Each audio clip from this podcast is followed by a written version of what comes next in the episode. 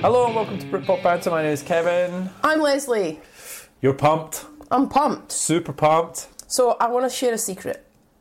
Are you ready? Go on. I'm an Oasis fan. Ra- oh.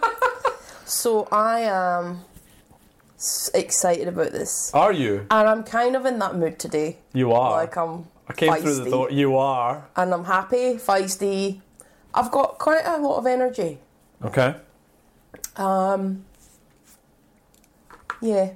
So Let me burst that bubble. I'm not sure that's possible. You're all right. You got to hold your own in this one. Yeah. So let's get into it. I'm not sure. I've never held my own in any of them, really. What? Well, I'm not really shy in retiring. I'm No, that's what I mean. Yeah, Yeah. I'm like, yeah, not bashful about things. I am. Hashtag convictions. Yeah, I am really. They are going to come out, Civvy. Uh, what's the story? More in glory, episode forty-four, number I need a little time to wake. number eight. Eight. How do you feel about number? Is it too early to talk about that? Took yet? a little time to sink in. Yeah. Okay. All right. Well, let's let's pause. Let's get through the disclaimers first, and then we'll come back to that. Um, so Twitter, Facebook, Britpop Banter, BritpopBanter at gmail.com if you want to send us anything. And all views expressed on this podcast are 100% our own.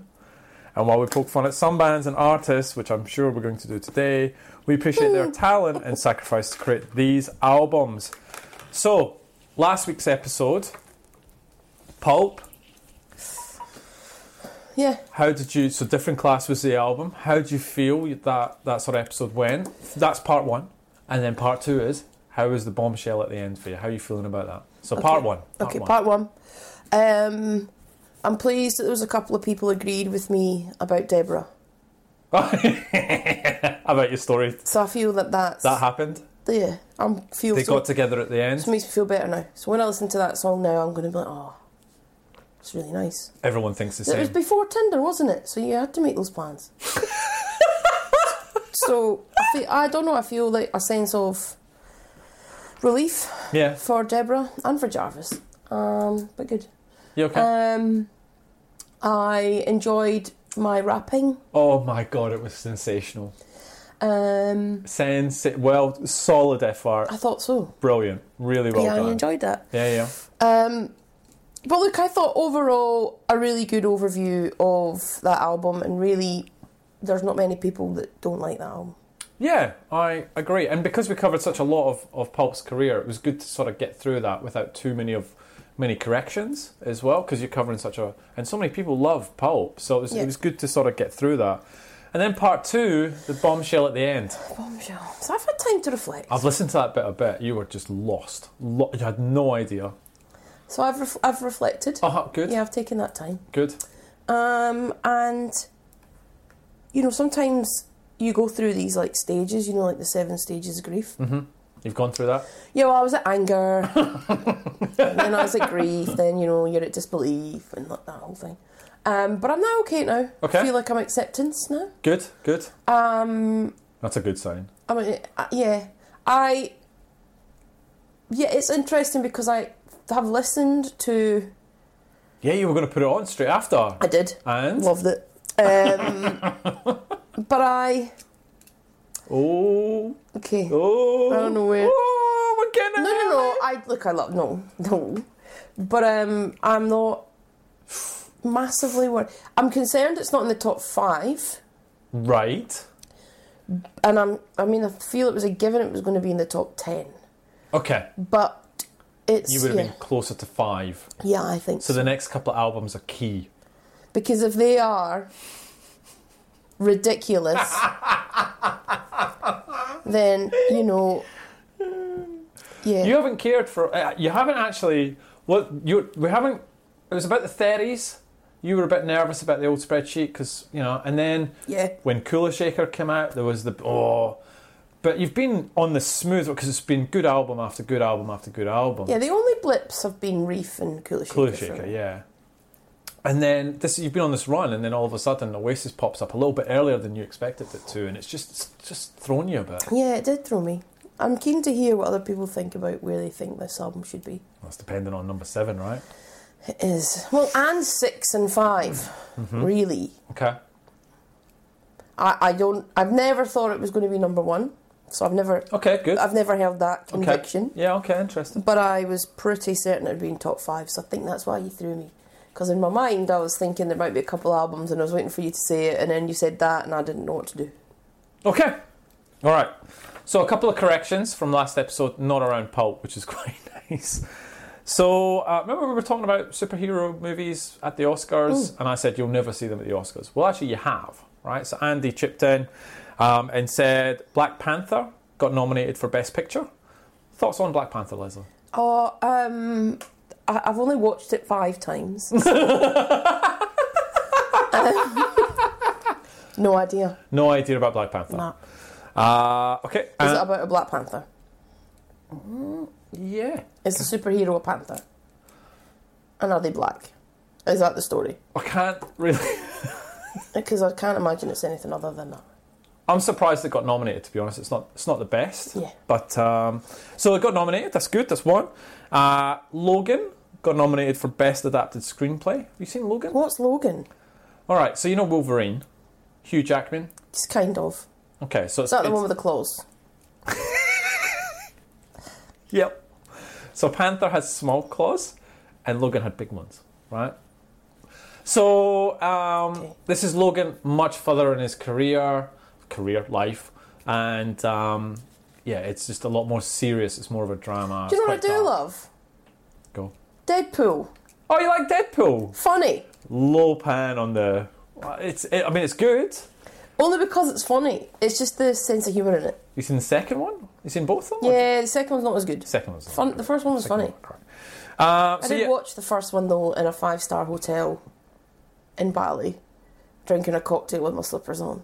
So, you know, might have been the place and time. might have been the cocktail. Uh, Jodie came back on Atlantic 252, which was really good because quite a few people went, oh my god, 252! Yeah.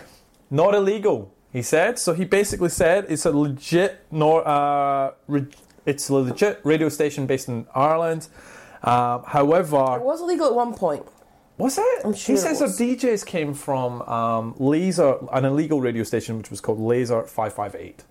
I don't know. I, I'm, I'm not gonna. I'm not an expert on that. I do remember 252, and it was good Yeah. to talk about it for a while. Long wave. Yeah. What? So what have you got from last week? You got anything else before we get into?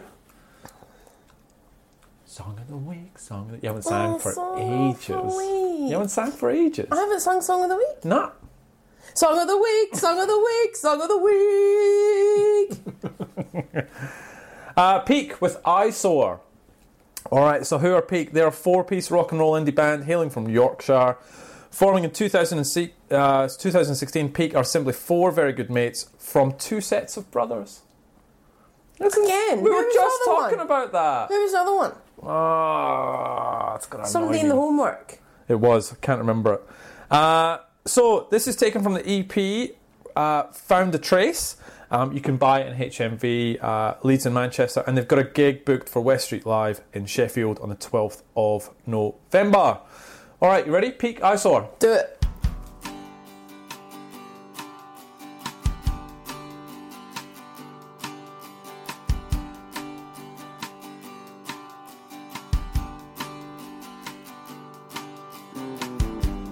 what you say you're standing in line for. You think that you should get what's yours. But what you deserve, the things you've learned, will crash and burn, cause it's all an eyesore.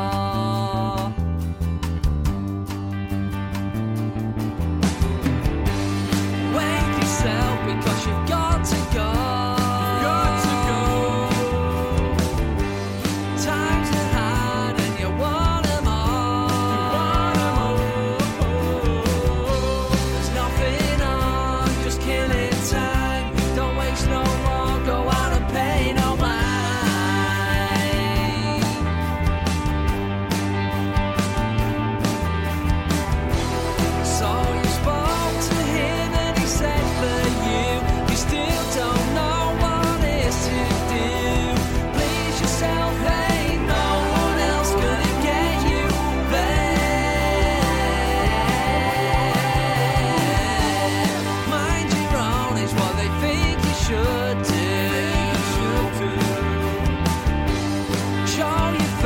'cause they want you to.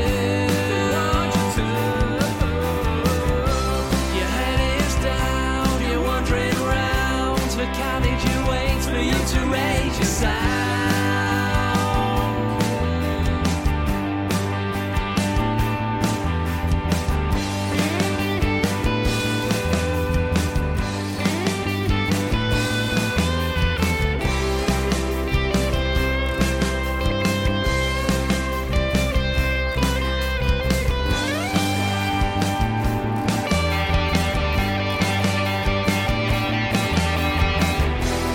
So he's born to him and he said for you, you still don't know what is to do.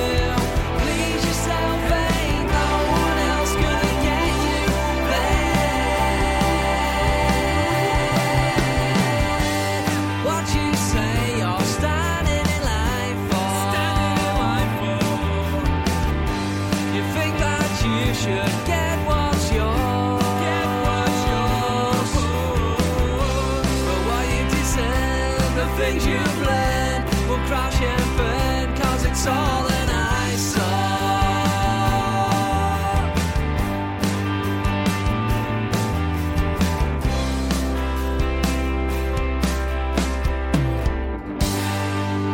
All right, that was Peak Eyesore. Good luck to you.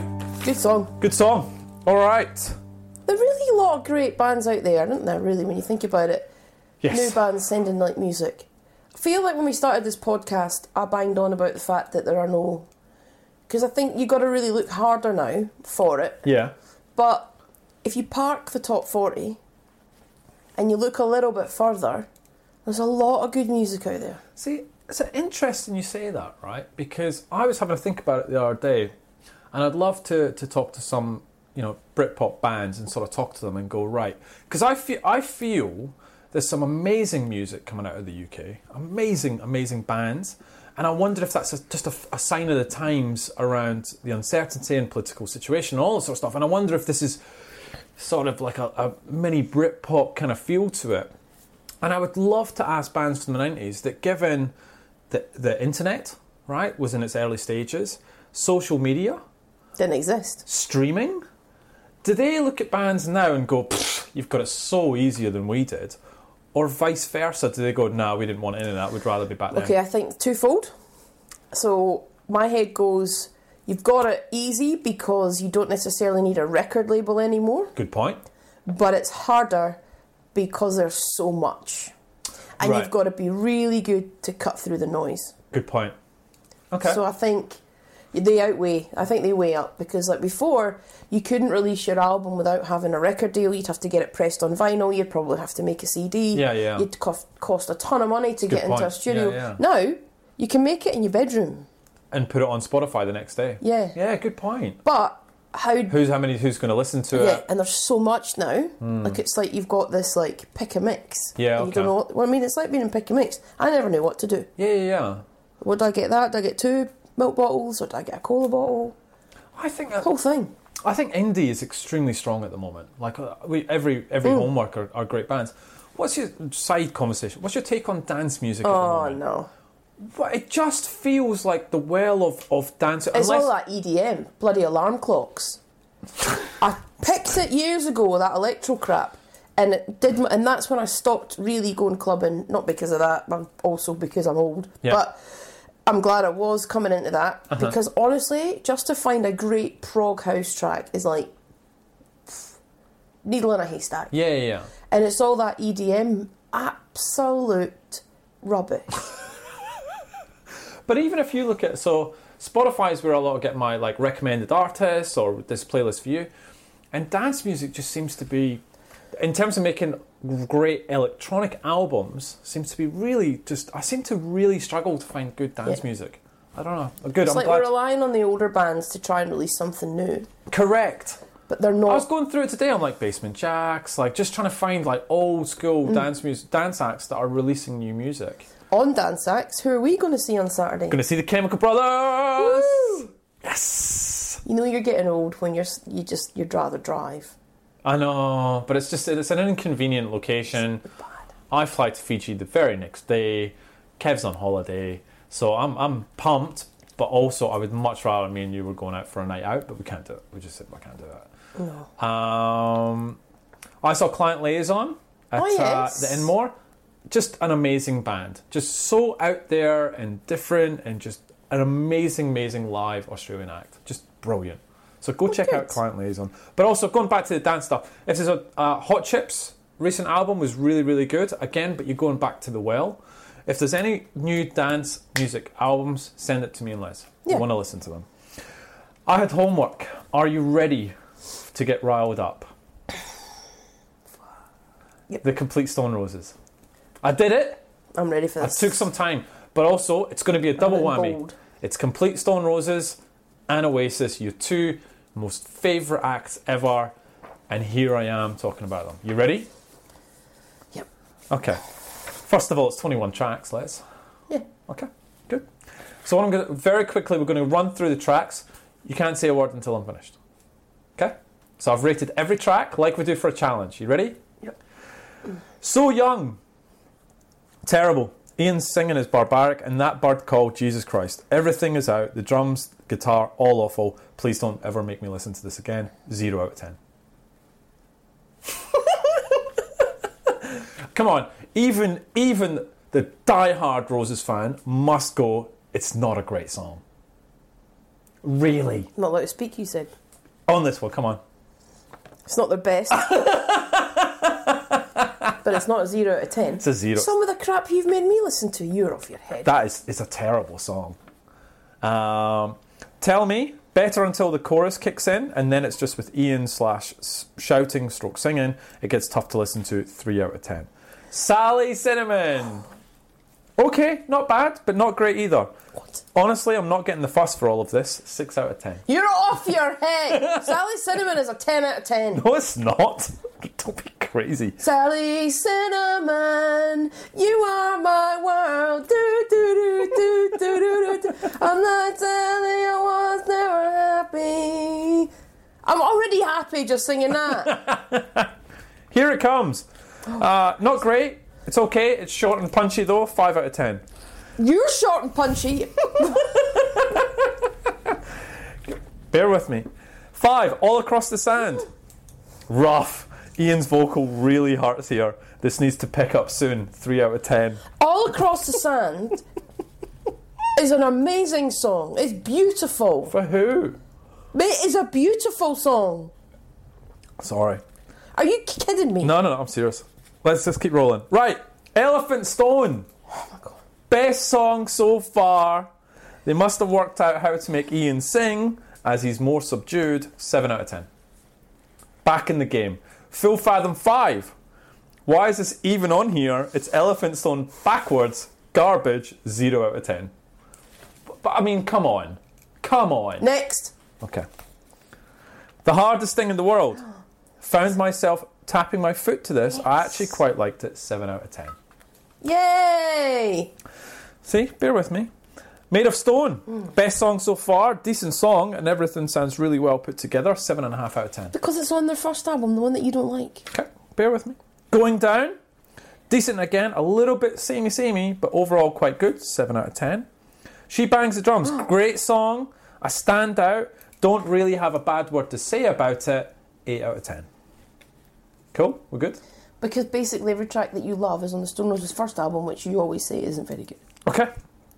Uh, going, uh, yep, She Bangs the Drums. Great song. Another standout. Oh, no, no, that's not what I said. Uh, she Bangs the Drums. Great song again, is basically what I've put. See, the first album, you love the first album. Yeah, Mersey Paradise though. Back to average. Okay. It is. It's not great. Mercy Paradise. Standing here, like this song, starting to quite enjoy this. My foot is tapping and I'm being productive at work. I want to be adored. Brilliant song. This all works and it comes together brilliantly, and Ian's vocals on this are actually really good. 9 out of 10. It's an amazing song. It's their best song. Might agree with you there. Waterfall. Good song again. Good ending too with the last minute all coming together. 8 out of 10. I Am the Resurrection. Weird. Wasn't listening for a moment and the intro feels a little bit like the Beach Boys. Good ending to this as well. Really enjoyed. 8 out of 10. We're on a roll now. Yeah, so basically, every single song that's on their debut album, which gets told about being the most amazing album of all time, you've given it nothing but lower than an eight. You're telling me What was the first song? Elephant Stone was that on the Made of first album? Stone, She Bangs the Drums, I Want to Be Adored, I Am the Resurrection. Yeah, but it's not going to be the full album. But just say, uh, where angels play sounds a bit samey samey until the chorus kicks in. Then it's quite nice. Like this, especially the last ninety seconds. Seven out of ten. Feels gold, classic banger. However, does it get a bit repetitive? And hearing other Roses song, this wouldn't be my go-to Roses song anymore. Fair. Fair, but What the world Mm. is waiting for. Good song again. Good aiming two with the last minute. Seven out of ten. Something's burning. Boring until the chorus hits and gets a bit better. Five out of ten. One love. Good. Really dig the bass line in this. Great song to end the album on. Eight out of ten. So six out of ten overall when you do the law of averages. But realistically, you'd be between the seven and the eight for the good songs on there. realistically, the first Stone Roses album you actually love. That's what that's telling me. So how many songs? So is it? I'm All of them. guessing fifty percent of that's on Yeah. the first album. So you love them all. What's the other fifty percent on that album? I don't want any more Stone Roses anymore. I'm not. No, Not. that's enough. But um, So how do you feel I can't about that? believe you didn't like Sally Cinnamon and All Across the Sand. But it's not that. I mean, as you go through this journey of the Roses, the songs get better and stronger, and Ian's vocals start to to find their mark. The band become more in sync. No, no. not bad. So you're a fan yet? No, Right. I'm not a fan. I just don't understand it. I liked it. I liked it. I went through. it. I did what you said. I did what you told me to do, and I actually was quite surprised. I liked some of the songs, but honestly, I'm probably never going to play it again. Never I Want to Be Adored Again? You gave it a 9 out of 10. I'll add it to a playlist. Right, so that's the first part. you alright with that? Mm. Shall we get into Leslie Says? Let's says, let's says, let's says, let's says, let's says. Kev doesn't have any taste. um, but apart from that, it's about homework. So today, this evening, everyone, we had Falls, Everything Not Saved Will Be Lost Part 2. And we had Stereophonics with their new release, Kind. Yep, what do you want to start with? We'll start with Fools. So I'm not going to bang on about who the Fools are because they did that all before and we all know who they are. So what I'll do is I will dig into the review. So obviously we had part one, which was nominated for the Mercury Music Prize, which we reviewed. It came second in our Yeah, challenge. It did. We both loved it. Um, we both loved it. So I'll be keen to see what we think of this one. Mm-hmm. Um, so look, reviews Pitchfork 5.7 out of 10. The English band's second album this year isn't a compliment to its predecessor so much as just another iteration on a now standard formula. Rather than forming the second half of a complete statement, Part 2 struggles to dif- differentiate itself. Even with the occasional continuity, like when the earlier Surf Part 1 pays off on Part 2's penultimate Into the Surf, this album could have arrived first with few alterations. Neptune and Dreaming of will slot, like, slot nicely into live performances, but they're surrounded by songs too effortful to be filler and too unmemorable to be worthwhile. It's hard not to lose patience as they trudge towards that album, promising they're getting closer while moving without pace. Yep. The Guardian, 5 out of 5. Songs like The Honking, Stomping, Black Bull, and The Runner unleash controlled, savage, elementary, elem, elemental fury with more feral riffs and lung bleeder vocals than ever. But it's the knockout closing pair that illuminate the band's mastery of dynamics, unbearable tension, and cathartic release. Into the Surf is a wondrous departure, an eerie psyche yearn for burial at sea.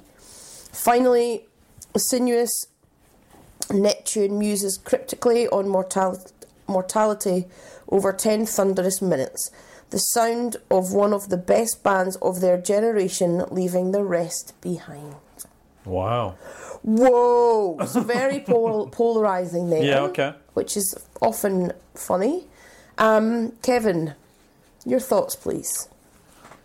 Okay. Who was the first one? Pitchfork? Yeah. Second one, Guardian.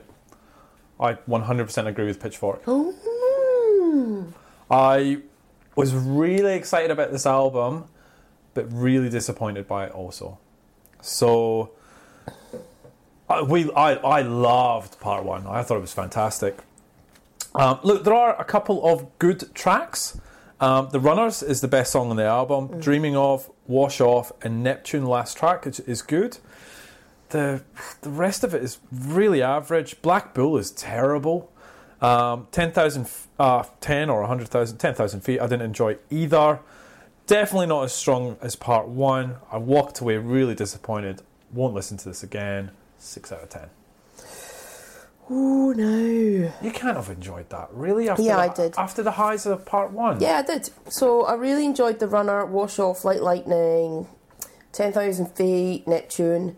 Um, not as much as the one other one, um, but I actually have really enjoyed it. I don't get the first track, that Red Desert, that just kind of starts and you go straight into. You Not a just go fan straight of into it. the runner. Yep. Um, I don't like it as much as the first, but I don't think it's as bad as Pitchfork or you were making out. But it's certainly not to the heights that the Guardian are talking about. Yep. Um, I like the I like the concept having the part one, part two, I do. and I do like the fact they do try and link a couple of the tracks. So you know, I give them marks for the ex- being experimental and pumping out two albums of a relatively high quality in a short space of time. Yep. Um, seven out of ten. Okay. I mean, I've, I've tried. I actually went back to this a few times. Um, just went, well, maybe I'm being too harsh here. Maybe I've got to listen to this in the right frame of mind. And every time I walked away, I went, I'm actually, I'm actually really desperately trying not to skip a track here. Like, I'm actually really not enjoying some of these songs. So ultimately, just really, just I don't know what the Guardian's on about. I, nah. So I'm with Pitchfork, which is rare. But yeah. Okay. Phonics. So the album Kind. So um, again, we know who they are. I'm not going to bang on about them. Um, but what I will do is go straight into the reviews. And honestly, that yeah, this is going to be an interesting one because when I go, I want to look at some reviews. I always know I'll get a mixed bag, and most times I feel like I know what I'm going to read. Okay.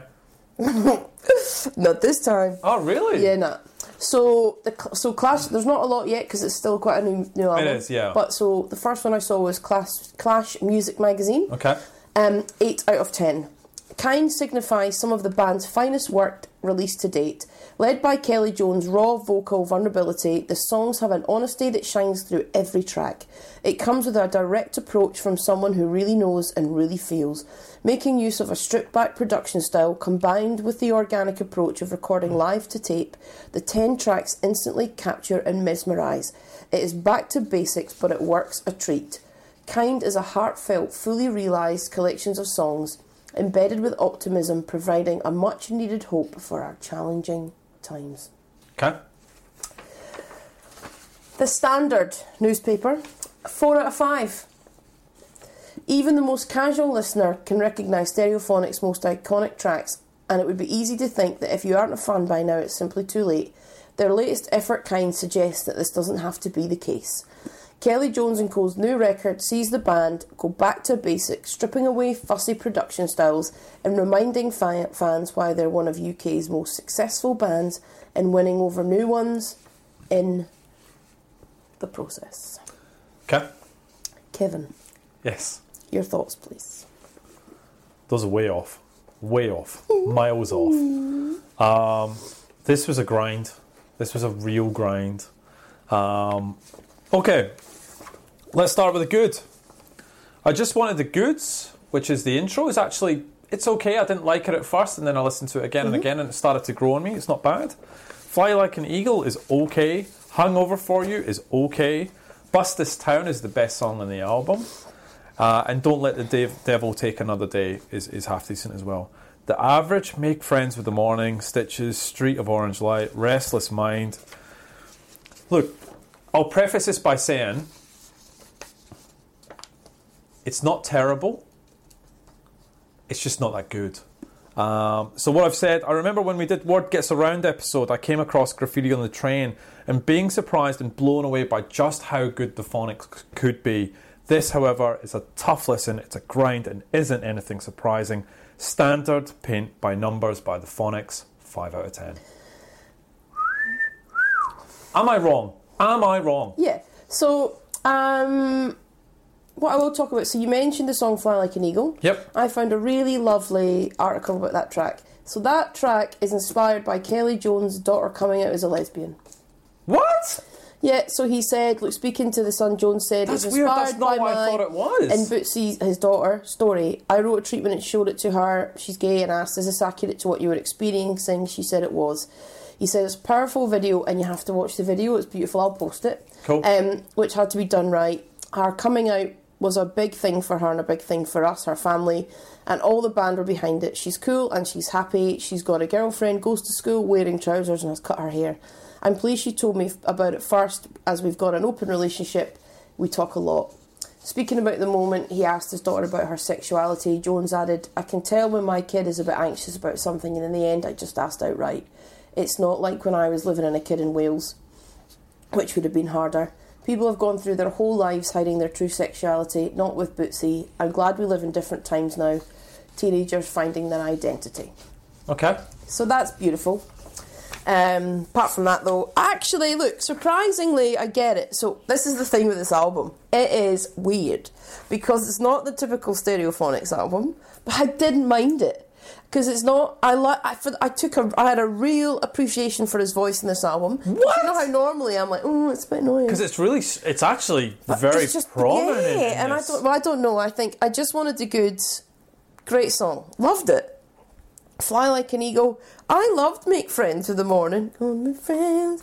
with the Mor- Um, Bust this town. Um, I didn't like the track, and I've now slipped my mind, and I haven't written it down. The one about um, oh, and I've forgotten. Um, but I do, I agree with this. It's got that stripped back production style, which I think I liked. It's got a weird country vibe to it, kind of folky. Yeah. I do, it actually sounds really stripped back.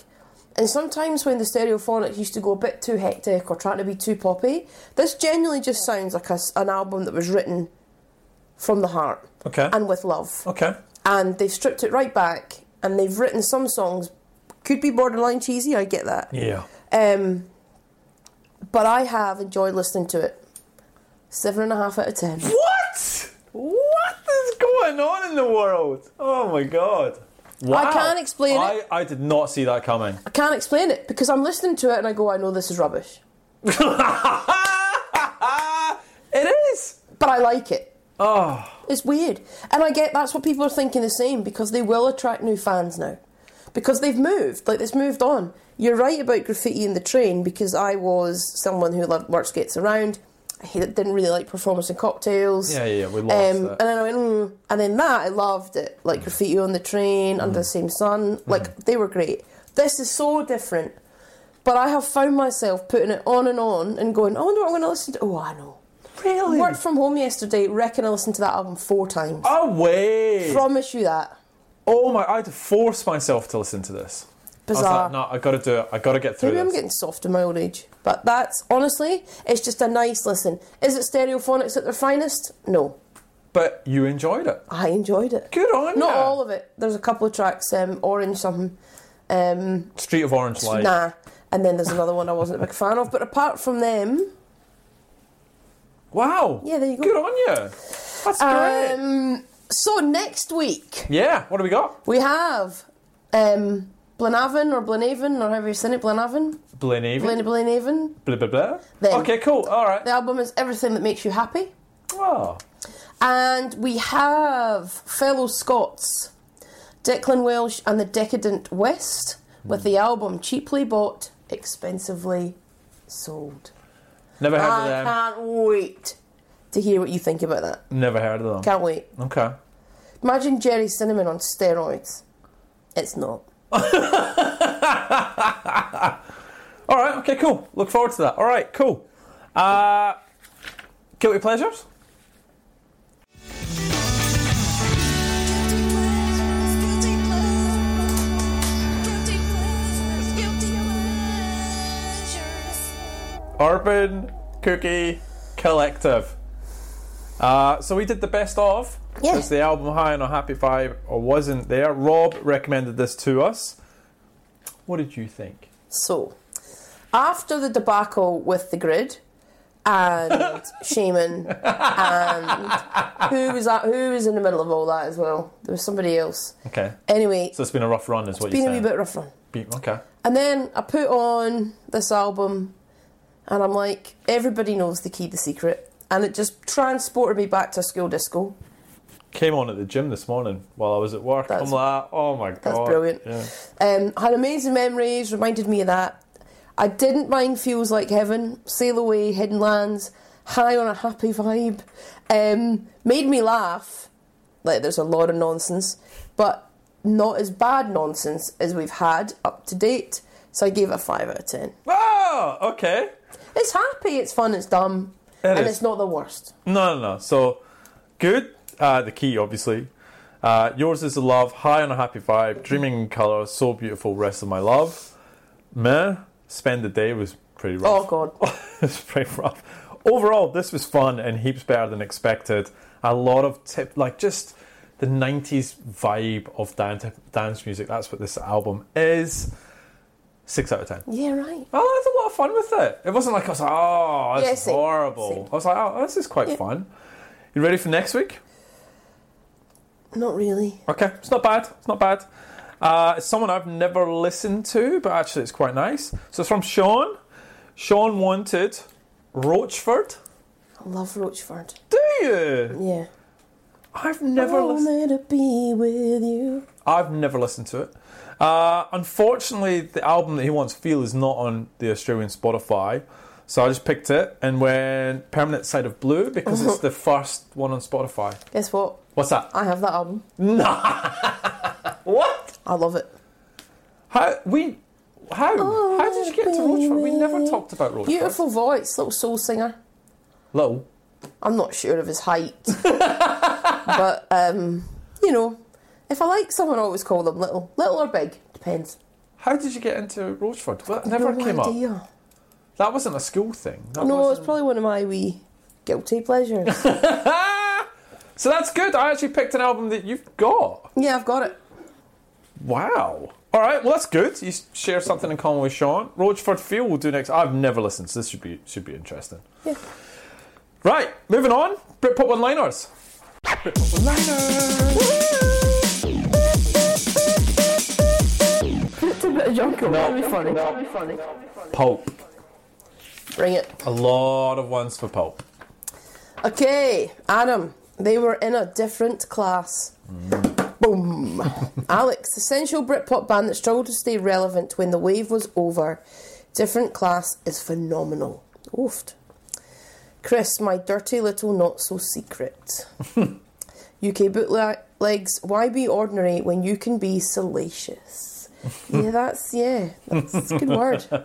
Andy, when people say Britpop was just boozy ladism, they willfully ignore the literate, incisive social commentators who made up at least 50% of it. Pulp are exhibit A in this respect. Very true. Very good point. Very good point. Sarah, the kings of perverse pop. Yes. 'cause it's yes. creepy. Yes. Um, they are the top of the Britpops for me. Different class and his, his and hers are both modern classics. ADL, the band responsible for making me wear a crimpling jacket, Farrars, Cuban shoes, and a stripy bigged collar shirt. I would like you to send us a photograph of you in said outfit. um, that'd be great. Yeah.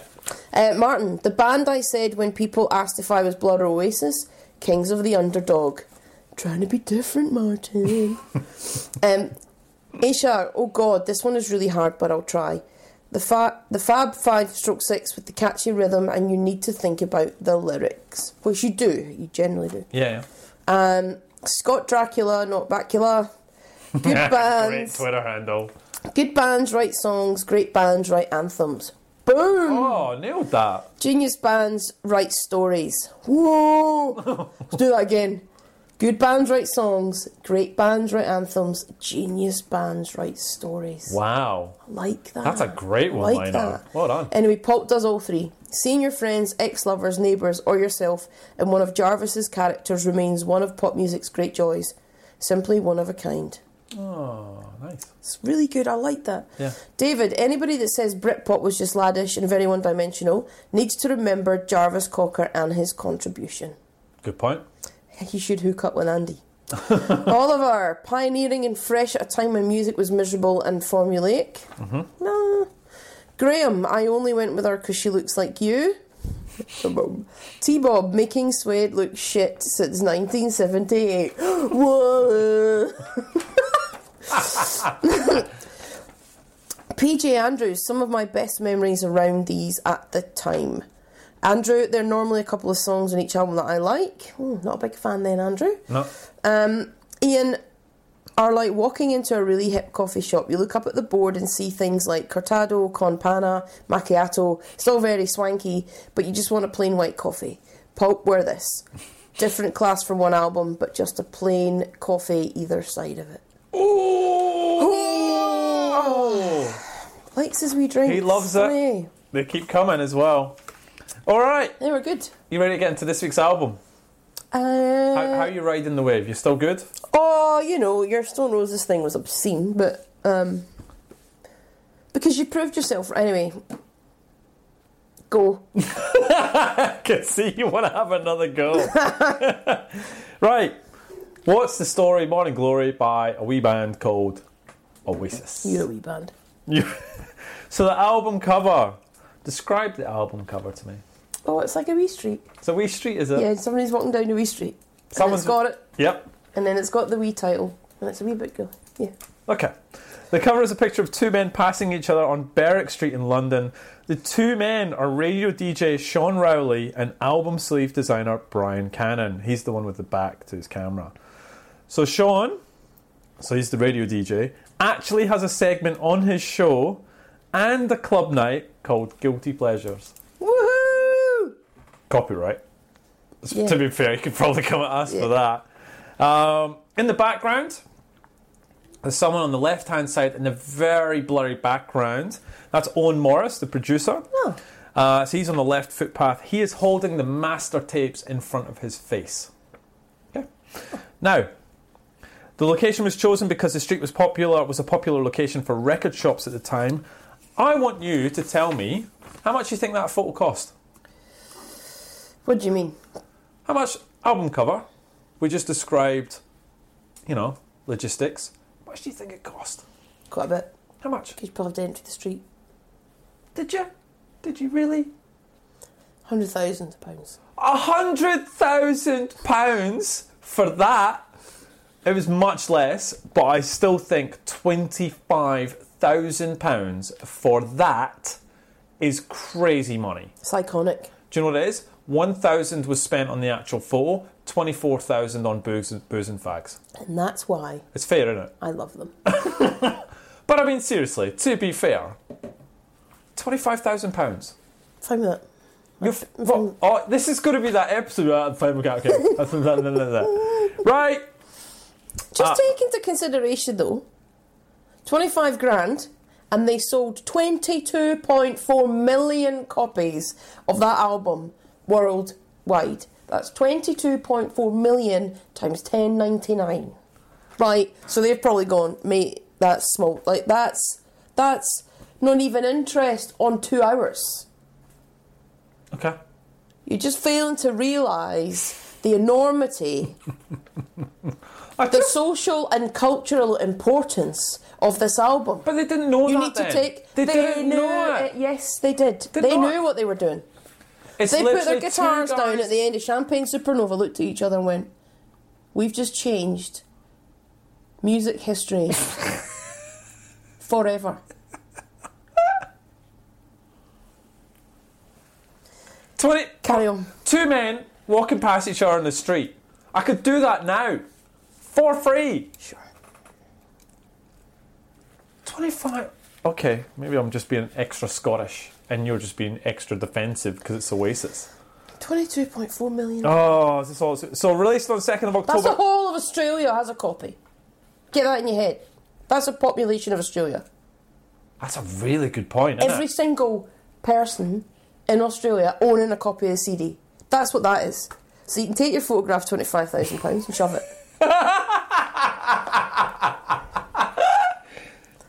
oh, I am up for this. we haven't even got even anywhere near it yet. Don't peek too early, Les. Don't peek too early. You right? Yep. Just a little glass of water. Uh, so 2nd of October 95, Oasis's second album, what came before it? Definitely Maybe, which went to number one. What followed it, Be Here Now, nine, in 97, which went to number one. Creation Records, recorded at Rockfield. Producer was Owen Morris and Noel Gallagher. 50 minutes, 12 tracks, went to number one. Want to know the tracks? yeah. I mean, the, the charts, I should say, not the tracks. You know that by heart. Right. Okay, so we just covered Pulp, though, so remember these came out at the same time. But anyway, slightly different. Okay, so albums number 10, Celine Dion with Deux. As in two. As in two, yeah. Uh, number 9, Picture This by Wet Wet Wet. you haven't laughed at that in ages. Uh, the X Factor by Iron Maiden. Oofed. Okay. All You Can Eat by KD Lang. Stanley Road by Paul Weller. What an album. Uh, Blur, The Great Escape. Number four, The Greatest Hits by Michael Bolton. Why am I supposed to live without you? I've got that album, by the way. Do you? Oh, we're not borrowing that. Number three, Daydream by Mariah Carey. Gonna sing? Yeah. Um, Has that got Sweet Sweet Fantasy on it? Is that that? yeah. I made you listen to that, didn't I? Actually, yeah, you bloody yeah, did. yeah, I did. Number two, Design of a Decade, 86 to 96 by Janet Jackson. And number one is What's the Story Morning Glory. Any standouts for you? Uh, Michael Bolton. Let's get into singles. The Rembrandts, I'll Be There For You. It's the most overplayed song ever. So they're chatting about doing a bit of a, a reunion about on Friends. Do you, what, how you, f- were you a Friends fan? Yeah, I actually, do you know what? I was never a Friends fan, but I always I- you'd be quite happy to have it on Yeah, okay. and watch it. Like I wouldn't go, oh, I can't wait, or I wouldn't buy a box set. But you can't. You can watch it, and it's just fine. Yeah, like um, so same as you. Like I like to come home, watch like uh, a sort of comedy American series as like background, check my phone, do all that sort of stuff, and then I'll move into my like whatever show I'm watching. So I'm watching. I thought I'd never watch it. The Big Bang Theory. It's quite funny. It's quite sometimes. good. It's quite good. Do you know what I do? I've got myself into this little routine, and I don't know why. When I'm on an international flight, for the last hour of the flight, I watch two episodes Big Bang Theory. I don't know why. really. Weird. It's because it fits. Um, complete sidetrack, but I'm watching a show at the moment. You got to pay for it. It's on. It's on iTunes. It's worth it. Called Succession. Nah, Wow what's that? amazing. I think it's loosely based on the Murdoch family, like Rupert Murdoch. Yeah. So essentially, it's this. It's Brian Cox, big Scottish actor. Yeah, yeah. And he plays probably the Rupert Murdoch type character. Um, they've said it's not based on that, but I reckon it is. Um, and he is like a, he owns this massive media conglomerate in the US. Like his lifestyle's so lavish, and he's got. Um, uh, three sons and a daughter, and they're all a bit different in their own way. Okay. And I guess the show's about him looking for her successor. Oh, But the, cr- the crap that goes on and the politics that goes on and the Oh, wow. stuff. I'm like, ooh, on the edge of my seat. Uh, we finished R. Kelly. Oh, don't swear. Don't swear. We'll get. We'll get. We won't have an e next to our. Dirty. Actually, we probably are basket. going. to We're going to swear anyway during this episode. So R. Kelly. And at the end of that, am I right? It's not good. It's not good. It's not good at all for the guy. But Jesus. So finish that. I've been watching This Is Us. Have you ever watched that show? This is us. Gorgeous show. Yes, I have. Gorgeous No, I show. haven't. Tell me. It's about a family uh, who raise uh, three kids. They had triplets, but they lost one, so they adopted one. And then it's the fast forward to the years of the three kids at- in their older age, and it flashes between the sort of seventies and then between modern day, and it's it's, it's such Yeah, an no, emotional, emotional. Anyway, right, let's get. Where were we? Uh, we're talking about friends getting back together. Yeah, because I'll be there for you. Staying Alive by Entrance. you love that. Light of My Life by Louise. She's coming back. What do you Doing mean? a, she's doing a comeback, musical comeback. Okay. I really want to say something, but I won't. What are you going to say? Well, is there much to come back on? Oh no! Did you Don't, have? don't much- make me make it the homework. Ah, Did she have much of a solo career? Uh, yeah, she did. Okay. Well, she's number uh, eight, so that's good. Def Leppard, When Love and Hate Collide. Awful. Fantasy by Mariah Carey. Number five, You Are Not Alone by Michael Jackson. Mm. Number four, Who the F is Alice by Smokey with Roy Chubby Brown. Awful. Roy Chubby Brown is a disgrace. Number four. Gross. Number Because three, it swore. number three, Shaggy with Boombastic. Mm. Mr. Bombastic, Mr. Fantastic. number two, Misshaped, Sorted for Ease and Whiz by Paul. Pooh. And number one, with the banger, Fairground by Simple Red. Alright, that had been ages since I crapped.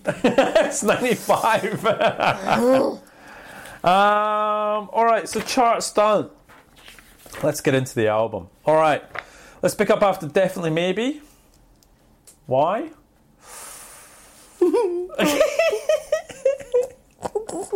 You're such a baby. Because it's our number four album. Don't you dare. Can you imagine? And you w- might be, if it was next. Imagine the double whammy of what's the story and then definitely maybe. Imagine. Just get yourself ready for that. I can't even touch you. Don't think all of our listeners would just go, nah. We could take what's the story, but nah. Right, uh, definitely was definitely maybe was absolutely massive uh, in the UK charts in our school. Um, I got a lot of my information from a website called stopcryingyourheartout.com. A lot of info about Oasis. I found this my best source to go to. Did you know this album has a theme to it? Did What's you- the thing? do you know what the theme is? No. Okay. So I had no idea, and to be honest, I have a funny feeling they made it up, but that's just me. The whole of the first album is about escape, Noel said, telling Rolling Stone in, in May of 1996. It's about getting away from the shitty, boring life of Manchester. The first album is about dreaming of be- being a pop star in a band. The second album is actually about being a pop star in a band. What do you think? Do you think? I mean, do you think that's reaching? Just keep going. Do your little bit. No, no. What's it? I'm asking. This is where you t- do you think that's abs? It sounds a bit bollocks. It probably is. I mean, really. Because he makes it up. He'll just say whatever he feels like. Yeah. Okay. All right. Um, so they changed drummers. Tony McCarroll was Yes. ousted from the band. You got anything on that? No, he just wasn't as good as uh, old mate Whitey. Uh, McCarroll. You'd be spewing though, wouldn't you? You'd be spewing. McCarroll said on leaving Oasis that he was unlawfully expelled from the partnership for what he called was a personality clash with the brothers. The Gallagher's, on the other hand, doubted McCarroll's musical ability, with Noel saying, I like Tony as a geezer, but he wouldn't have been able to drum the new songs. Mm, okay. McCarroll was replaced by Londoner Alan White, formerly of Star Club and younger brother of renowned studio percussionist Steve White, whom Paul Weller recommended to Noel. Yeah. Wait, how- what's Yeah, I this? know that. Yeah, I know you know that. Not everyone's going to know that. Yeah. Oh, you reckon they are? Should we just go to tracks? Shortest episode ever. Um, did you? So let's talk about that a sec. Do you? I mean, can you tell listening to the albums they got a new new drummer? Yeah. Oh, you can. Yeah. This is all it's gonna be, isn't it? Oh, ridiculous. Okay, good, good, good. So, uh, ironically, Oasis played their first single, some might say, on Top of the Pops, one with McCarroll and one with White. Um, the only song that McCarroll is credited as playing on the album is Some Might Say. Uh, okay, so Noel said himself that Hello, Roll With It, and She's Electric were already written towards at the end of Definitely Maybe. The rest was sat around, farting about. Wonderwall took 10 minutes, Cast No Shadow 10 minutes, Morning Glory 20 minutes. They were just coming so fast. We knew it was going to be the biggest selling album of the decade and best album of the decade. I don't know where they came from. I was writing two songs a day, man. So let's just just, just part that. Do the maths, right? So you've got, you know, you wrote Castle Shadow in 10 minutes, Wonderwall in 10 minutes. You wrote two songs a day by your quote, so 20 minutes you spent making making that song. That's it. What did you do with the rest? I'll tell you what you did with the rest. What did you do with the rest? Are you ready? Go. I just want to point something out, and this is a good segue to that. So I was thinking to myself, hmm, what do I remember about this album? So I do remember the singles off it, but what is what are Oasis famous for? They're famous for their B sides. Oh, we're going to get to that, but yeah, okay, go. I just want to point this out. Yeah. So I was looking, and I remember I bought them. It was the two. Cig- it looked like two cigarette packets. So definitely, maybe had the box set. It Yes. looked like a silver packet Yes, of Benny I Edge, remember Bennies and that. Edges, and then a gold packet. Oh, that must be and now. that was what's the story. I have that. must be Both of so them. rare now. So I thought to myself, he's going to try and tell me that any album doesn't live up to the hype, and Oasis of this and Oasis of that. You name me a band, right? Oh, it took an hour. you name me a band that can. So this is their B sides. They released four singles. Some might say "Roll With It," "Wonderwall," "Don't Look Back in Anger." You're stealing all my thunder. Woody. Don't care. this is my band. Some might say this is the B sides. Top tonight. Yep. Acquiesce. Yep. Head shrinker. Yep. Tick tick tick. There's your twenty minutes. Get rid of head shrinker. You name me a band. There are bands that we've done in the top 50 that'd be crying out for songs like that. Roll with it. They are singles.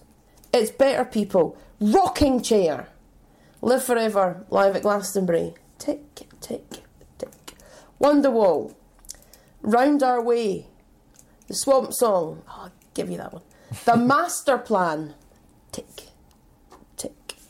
Don't Look Back in Anger, Step Out, Underneath the Sky, one of my favourite Oasis songs, Really? and Come On Feel the Noise. Okay. You tell me, that's the B sides. So you can take your 20 minutes. That's what he was doing in his 20 minutes. Because he was writing a classic like Wonderwall in his 10 minutes, in his Cast No Shadow, and in the rest of the time that he had just to muck about, he was writing songs like Rockin' Chair and Acquiesce and Talk Tonight and Underneath the Sky and Step Out. That's that's what he was doing, and that was just the B sides. That's the ones that I'm not sure they're even good enough to make the album, but other bands would literally give up their right arm to even come close. That's Kevin. What he was doing in that 20 minutes. And bearing in mind he's dyslexic. Anyway, carry on with your story.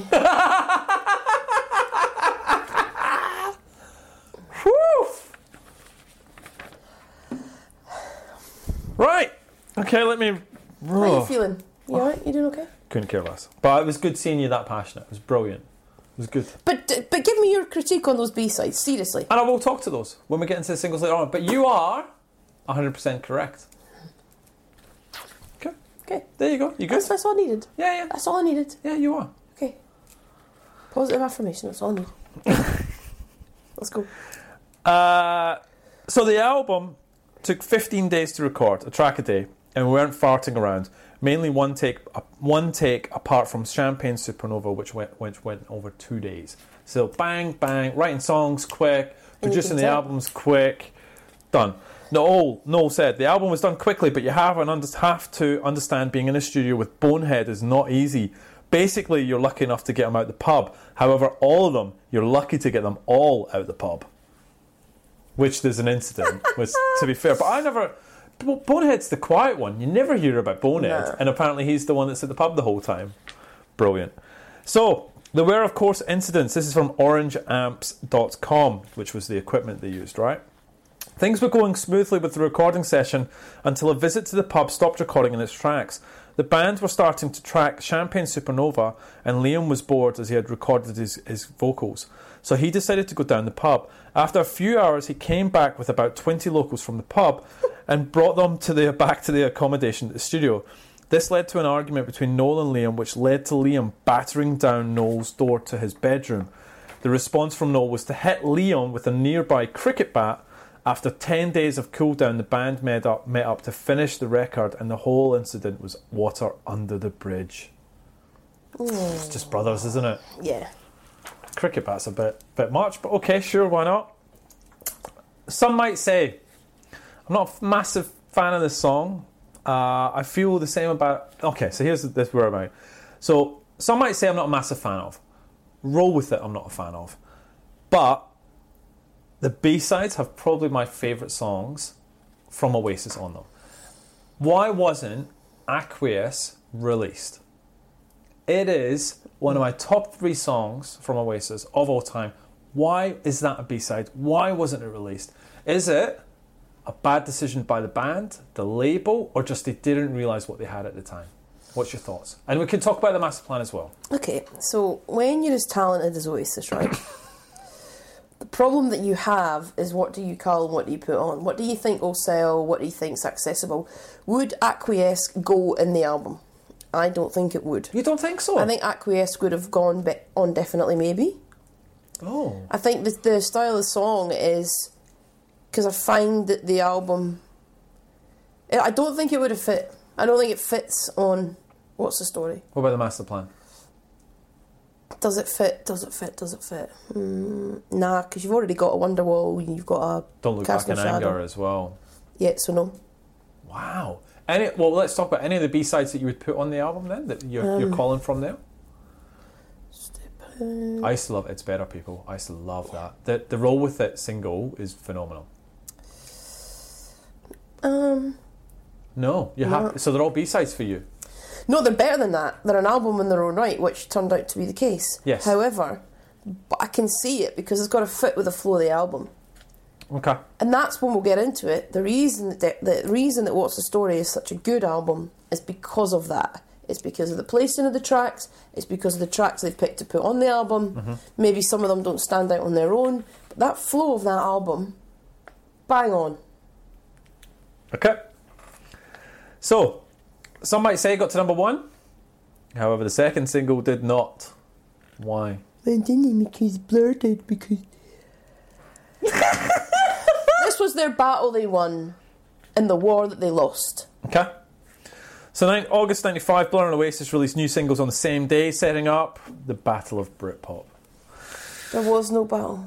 So it dominated the news. Blur's Country Soul House outsold Oasis Roll with it 274,000 to 216,000 during the week. Oasis's management came up with several reasons for this, claiming Country House sold more because it was less expensive. So it was £2 versus £4. And because it was two different versions of Country House with different B-sides, forcing serious fans to buy two copies. Cheating. That's smart. That's pretty clever. Cheating. Do you think cheating's clever, do you? Ah. is that, is that your moral fibre, is it? Cheating's clever. Great. Good. Hope you're proud of yourself. Cheating's clever. You're just such a baby. Thank God we're only talking about this album, not definitely maybe. I couldn't go through this again. Don't you dare. Uh, an alternative explanation was given at the time by Creation that there was no pro- that there were problems associated with the barcode on Roll with It, which did not record all sales. You got that angry face on. Because that's a shame, innit? It's not a fair fight. Eh, it didn't matter, they won in the end. Um, so I didn't know this, but bassist Gwigsy left the band in September 1995. Did you know this? Oh, Gwigsy. citing nervous exhaustion. Oh, we soul.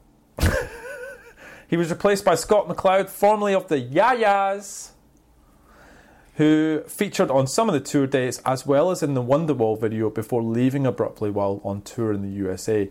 McLeod later contacted Noel Gallagher, claiming he felt that he had made the wrong decision. Gallagher curtly required, "I think you have too. Good luck signing on." In order to complete the t- in order to complete the tour, Gwigsy came back. Uh, sorry, McGuigan was successfully convinced to return to the band. Gwigsy! Gwigsy, two beef. He probably just needed a break, wouldn't you? Just need a break. Liam and Noel at each other all the time. Be amazing. Carry on. The album was released after two singles. How did it go? Here's some facts. You ready? Yeah. 347,000 copies sold in its first week on sale in the UK, making it, at the time, the second fastest album in British history behind Michael Jackson's Bad. I feel like I'm just stroking y- somehow your ego during this. Yeah. It shifted a huge 22 million copies. What did you have? 22.4 Kev. There you go. I just rounded it down. It was in the top three of the charts for seven months. Only four albums have sold more in the UK Adele's 21, Sgt. Pepper's Lonely Hearts Club, ABBA's Gold, and Queen's Greatest Hits. You're happy, aren't you? Yeah. Okay, cool. What happened after the release? The group played their first headline outdoor concerts at Main Road Football Ground on the 27th and 28th of April. This is featured on the There and Then DVD. Oh god. So good. I need to watch that again. So good. good. Um, Oasis then performed back to back concerts at Networth on the 10th and 11th of August. The band sold sold out both shows within minutes. 250,000 people over two nights, with 2.5 million people applying for tickets. Uh, that was, at the time, the record breaking number for an outdoor concert held in the UK, and to this day, the largest demand for a show ever in British history. Then it all went pear shaped. Then came the infamous USA tour in August. Oasis was due to record an episode of MTV Unplugged at the Royal Festival Hall, but Liam pulled out, citing a sore throat.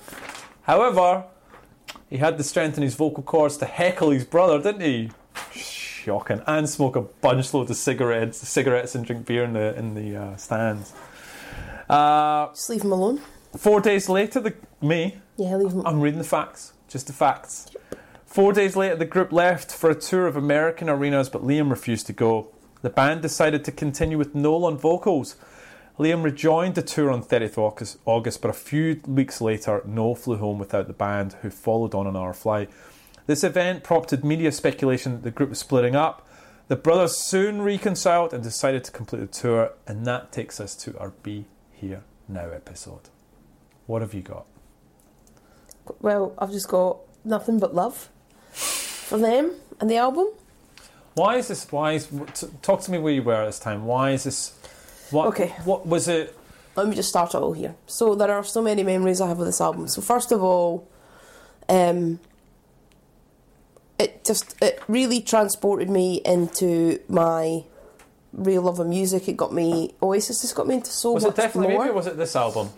I feel it was a bit of both. I do think this one more because I think definitely maybe came out and I was only I would only been fourteen or fifteen and I think I listened to that as Morning Glory was coming out. Right. But when this came out, I was old enough and ugly enough with pocket money to buy CDs and albums. Right. So this, I remember this album more. Okay. I remember buying the singles. Okay. I remember buying the singles for definitely maybe after the fact. Yeah. Okay. But I remember buying these singles at the particular time. Okay. Buying every single one, Yep. playing it, Yep. whole thing, loving it, get like just adoring it. The first concert I ever went to, as we've talked about, was yeah, so- Oasis Yeah. Okay.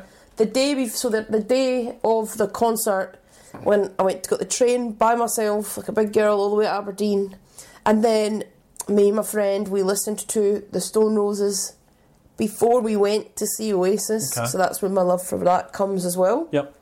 and but this album I, I don't actually think I've ever listened to an album start to finish as many times as I have this album. I just generally don't think I have. If I hear that album, it just takes me back to sitting I can picture myself in my bedroom. I can picture myself buying a guitar. Mm-hmm. I picture myself buying Oasis chord books so I could learn Oh, okay. every single song Okay. on the guitar. Yep. With all my pocket money, I'd go down to Wilkie's music shop, go Yep. in. Have you got the new Oasis co- guitar book? Yeah, Yeah. lovely. Off I'd go back. They would order me it in, Yeah. and I just have this whole. They're connected. You're, you're just It's just my. Part of your It's life. Mm. just my youth, um, and we can get into the tracks, but they've been there. They have been played at weddings. There have been Oasis. They have been played at funerals. They have been played at nearly every event of my life. Like this album is just, Wow. and we can get into the tracks and I'll talk it through. But there isn't, like, again, and we, like, is it the?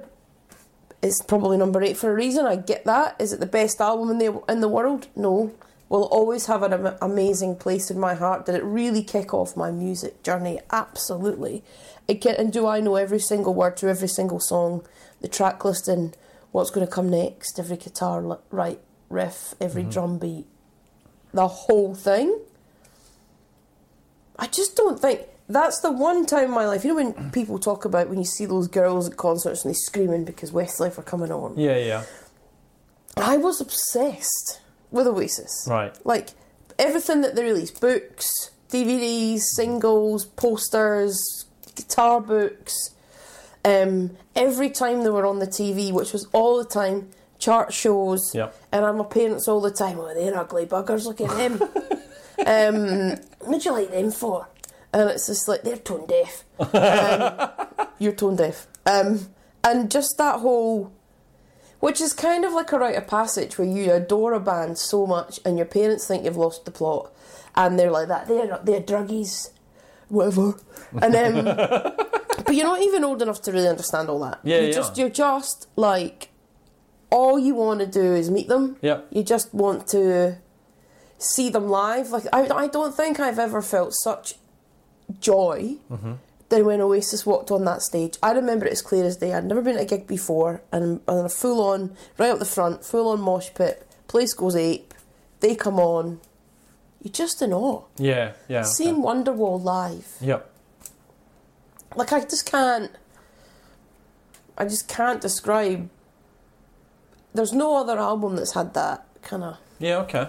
Wow, that's really great. really Okay. im- impact, and it is a great album as well. yeah, yeah. Okay. It's an overplayed album. Yep. Well, maybe just to me, but um, and you're right. I do look at some of the songs that Oasis have released, off like B sides, different albums, and there are probably better songs Mm-hmm. than some of them on this album, and I get that. yeah, yeah. But the whole album flows, and it made sense, and it was a complete shift in gear. I think from definitely maybe. Agree. Um, Actually, I, your your your the flow of the album is a nice touch. Like I like it's something I've not considered. And you are right. When you strip out some of the tracks, that some might say is in the the roll with it, for example, they don't have the weight. But when you f- put them in the album, you sort of just and that's and even the instrumentals like this Swamp Song One, Swamp Song Two, like they work. They're They- they- enjoyable. yeah. And normally you're like that. What the? yeah, yeah, yeah. And I just think, um, Can we talk about um? Carry on. Finish your sentence. I'll cut you off. no, I just. So I just think it is. I genuinely do think it is a, a a masterpiece for that reason. We haven't talked much about your guitar. Yes, What's your guitar called? Judy. Judy? Yeah. How long have you had Judy? Um, probably about ten years. So, so I, I remember you getting the guitar. Was it specifically purely to play Oasis on? How did how did uh, do you still play it? How come you never you sing a lot? How come you never? I mean, did you ever think about going into a band or, or doing some mic No, nights? so what this happened? this guitar I have now is not the first guitar I bought. First guitar I bought was ninety nine pounds from that said music shop down Okay, the road. cool. This was a lot more expensive, and I bought it with my first commission check when I first moved to. oh, did you right? Got it. Um, I bought it in North Sydney. Oh, yep. Okay. Um, do you remember why it's called Judy? no, I've forgotten. Have you really forgotten why my guitar is called Oh Judy? no, I, yeah, I have. I'm sorry. Because I always went Judy Nails on Guitar Hero. Oh, of course. Yeah. Okay. Yeah. Right. I remember. that. Anyway, so that's a sidetrack. Um, Like that in ages. Great game. it's a great game. Great game. Um, I did. I used to play the guitar tons, write wee songs. You're Oh, really good at it. Yeah, I know. When was the last time you Well, I played? wasn't really good at it, but I would have been famous by now. um, I do play it every now and then. Okay. It's hard to find the time, and you forget, so you got to relearn a lot of the time. Ah, got it. because I was never. I gotta be honest, it's not something that came naturally to me. Yeah. You know, people, oh, I just picked the guitar up and I felt it and I could play. Yeah. Nah. Nah. No, I picked the guitar up and I read the book 25 times. It was a grind. I'd and I really- nearly got there, yeah, and it took every ounce of my brain. Um, Did you ever look at a band or, or doing mic nights or anything? Did you ever, or was it just bedroom? yeah, it's, yeah. Just bedroom. And when I first, so I bought the guitar first of all to learn how to play Wonderwall, and you might remember it was to you and a couple others, and I made you sit with your backs to me because I actually couldn't play. in- Yeah. So I'm going to sit here, uh, and if you could just turn round, uh, and you're like, why? Because this can't sing and play at the same time, and people watch me. That would have been a problem in a band. It- Could everybody just turn? Thanks for coming. Turn all, turn all. Um, yeah, because it made me nervous. Yeah. Okay. Um, I think I'd be fine now. I've grown up a bit, but Um, So we can get a concert? You'd face us? yeah, I think I might. Oh, okay, Yeah, cool. yeah. All right. I'd own it. I'm old enough to drink now, so that's probably. Wasn't old enough then. No, no. All right, cool. Just you, you talk about it a bit. We've never actually sort of found out, you know, what you did with the guitar, I suppose. Yeah, play it. I loved it. Played it. Wrote a couple of songs. Did you write some songs? I did. Yeah, We did a couple of songs. yeah, we did. Did. Anyway, shall we? That's why we're doing a podcast. isn't it? um, I did want to read something. Go on. So what I thought I wanted to do, because you know, I thought I'd love to rewind time and go. You know how we've got the homework section, and so album gets released. I Google the review, and we read out the review, and we either laugh at it or does it fit with the album? And I went, I really want to read a review, like a proper m- magazine review of when exactly when this was released, Okay. and just when the people heard it for the first time. Okay. So not twenty years later, not twenty five years later. Like what did generally people think? Got it. So I found this review by Rolling Stone magazine, Got it. and they gave it, and it was the week it released, and they gave it four out of five. Okay. And I just want to read a couple of bits to it because I'm thinking, just imagine, put yourself back there. It said Oasis's first album, definitely maybe, was rebellious and attitude laden, revealing the decadent dreams of working class British yo- youths who watched The Kids Are Alright a few too many times. The music mixed stone swagger with soaring melody and titles like Rock and Roll Star, Supersonic, and Live Forever conveyed the band's desire to transcend the mundane. But for all the sneering, the disc, as good as it was, didn't quite live up to the hype. Ooh. We can discuss that later. What's the Story Morning Glory is more than a natural progression. It's a bold leap forward that displays significant musical and personal growth, not to mention a far greater familiarity with the Fab Four's back catalogue. Since pledging themselves to cigarettes and alcohol on their debut, Oasis have apparently had plenty of sex and loads of drugs and lived rock and roll life to the limit, and now they're searching for something more. 27 year old songwriter Noel Oh. Gallagher, just 27, has crafted a number of tunes that downplay bravado in favour of self discovery and even gulp sensitivity. I just want to keep going. This is beautiful. Go on. While Noel once filled melodies with sharp, bristling guitars and crisp, crisp, cracking beats, these days he's relying on gentle, reflective rhythms, and instead of merely crowning, crowing in a nasal tone that sounds like a cross between John Lennon and John Lydon, brother Liam sings with warmth and occasionally hints at vulnerability. Wonderwall is a pensive, jangly tune that expresses Noel's disorientation at sudden stardom. Don't look back in anger and cast no shadow flow with weepy strings, muted drumming, and equally memorable choruses. Featuring a piano passage that echoes Lennon's Imagine, Anger addresses the star's inability to sustain a relationship on the road, while Cast No Shadow expresses the pain of an artist in a consumer society. Yeah, Oasis discovered their feminine side, but that doesn't mean they still can't rock. Hello is bent and stretched by wiggy wah wah guitars on a shuffling beat, ending with the Gary Glitter chorus lifted verbatim from the original.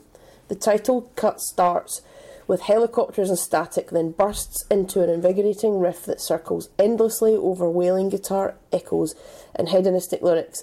There's the obligatory T Rex ode, some might say, and the whimsical She's Electric, which ends with a passage nicked straight from With a Little Help from My Friends. It says, but it's no secret that tension and instability have been inherent traits of great rock teams going as far back as Jagger and Richards. But for Oasis, the addition of shared genes gives their songs extra impact and dimensions. And no matter how much the Gallagher brothers fight or pose, their brotherly bond holds at the centre.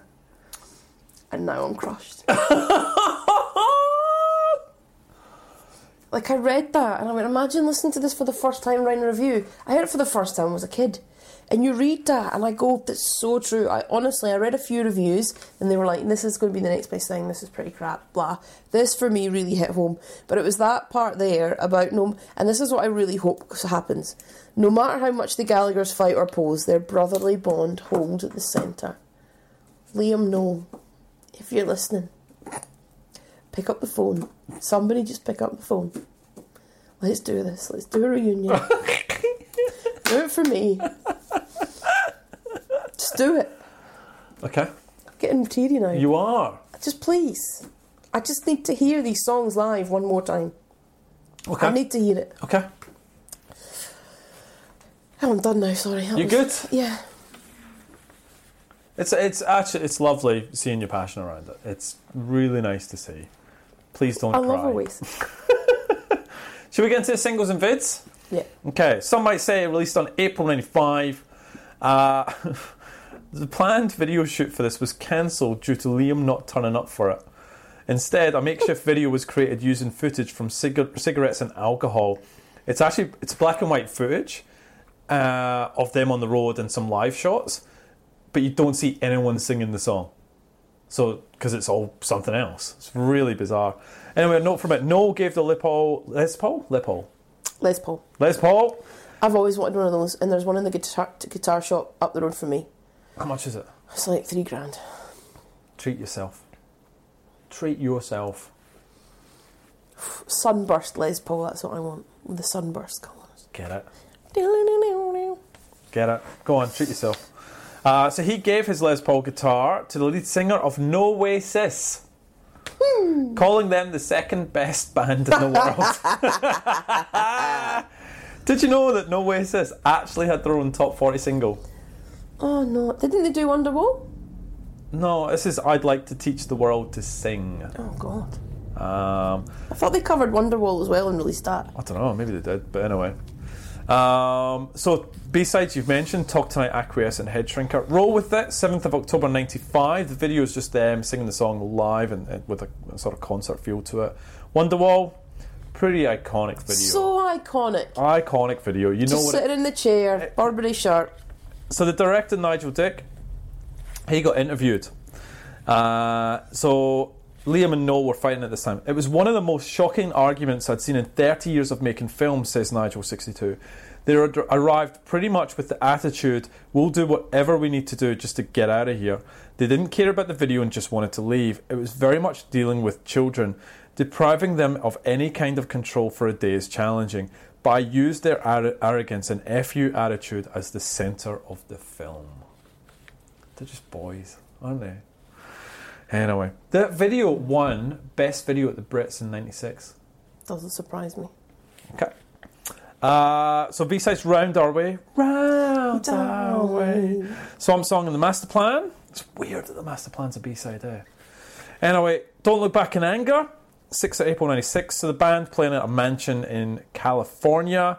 It featured the actor John Steed in the, uh, from the 1960s television series The Avengers, who were apparently a favourite of Oasis. And while filming the video, drummer Alan White met future wife Liz Atkins. They married on the 13th of August 97, but later divorced. So, aw. God. Um, shall we get into the tracks? Yes. Ha- Okay. I just want to point something out, and I said it to you at the beginning. Normally, when we do tracks, like I'll write, the, I'll write all the tracks out and write my little comments, and sometimes you can't. I haven't had to do that this time. I don't need it. I don't need notes. Okay. What's the first song then? Hello. Such a child. right, what do you think of it? Go on. So interestingly, I was looking forward to talking about this, and not for the obvious. But so, do you remember way back we were talking about like top, like the first tracks on albums? the it's first got to be a intros. punch in the face and Yeah, blah yeah. blah. And I actually did call out this one as not being like Yeah, you did. a good one. Yeah. Take it back. Um 'cause because I listened to it again, and I think because maybe I went through a phase of not liking it, so I'd kind of skip it. Maybe you skip it, yeah. No, put it back on because we'll listen to the whole thing. I was singing that, top of my voice, driving home tonight. Top of my voice. Okay. So it's a good start. It's a punch in the face. I mean, it's unfortunate now it's got a convicted pedophile.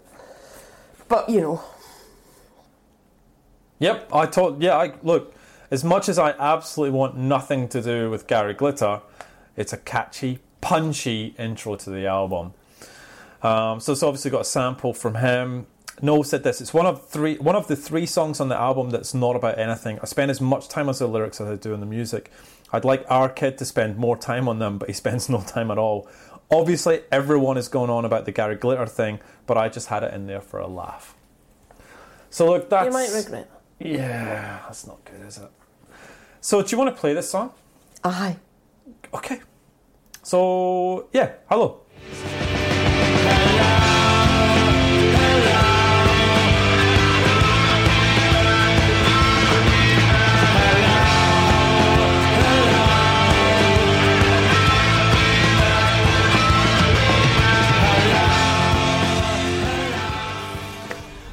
Roll with it. You're dancing to nothing.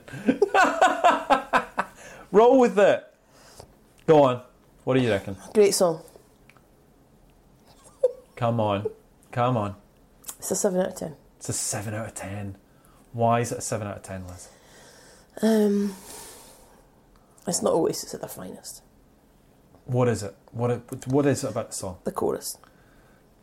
What about the chorus? They're not, it's okay. I'll get there with seven questions.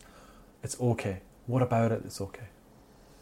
It's not, it's not as good as the other choruses on their other songs. Bloody hell. Um, would you say, do you think the chorus is cheesy? Do you think it's naff? No. So I it's just don't think it's. A, I think it's a okay song that other bands would probably love the fact that they wrote. We're now we we're we judge Oasis at this high standard. Yeah, okay. For our listeners, my hand is in the air quite high. Good point. I just read it.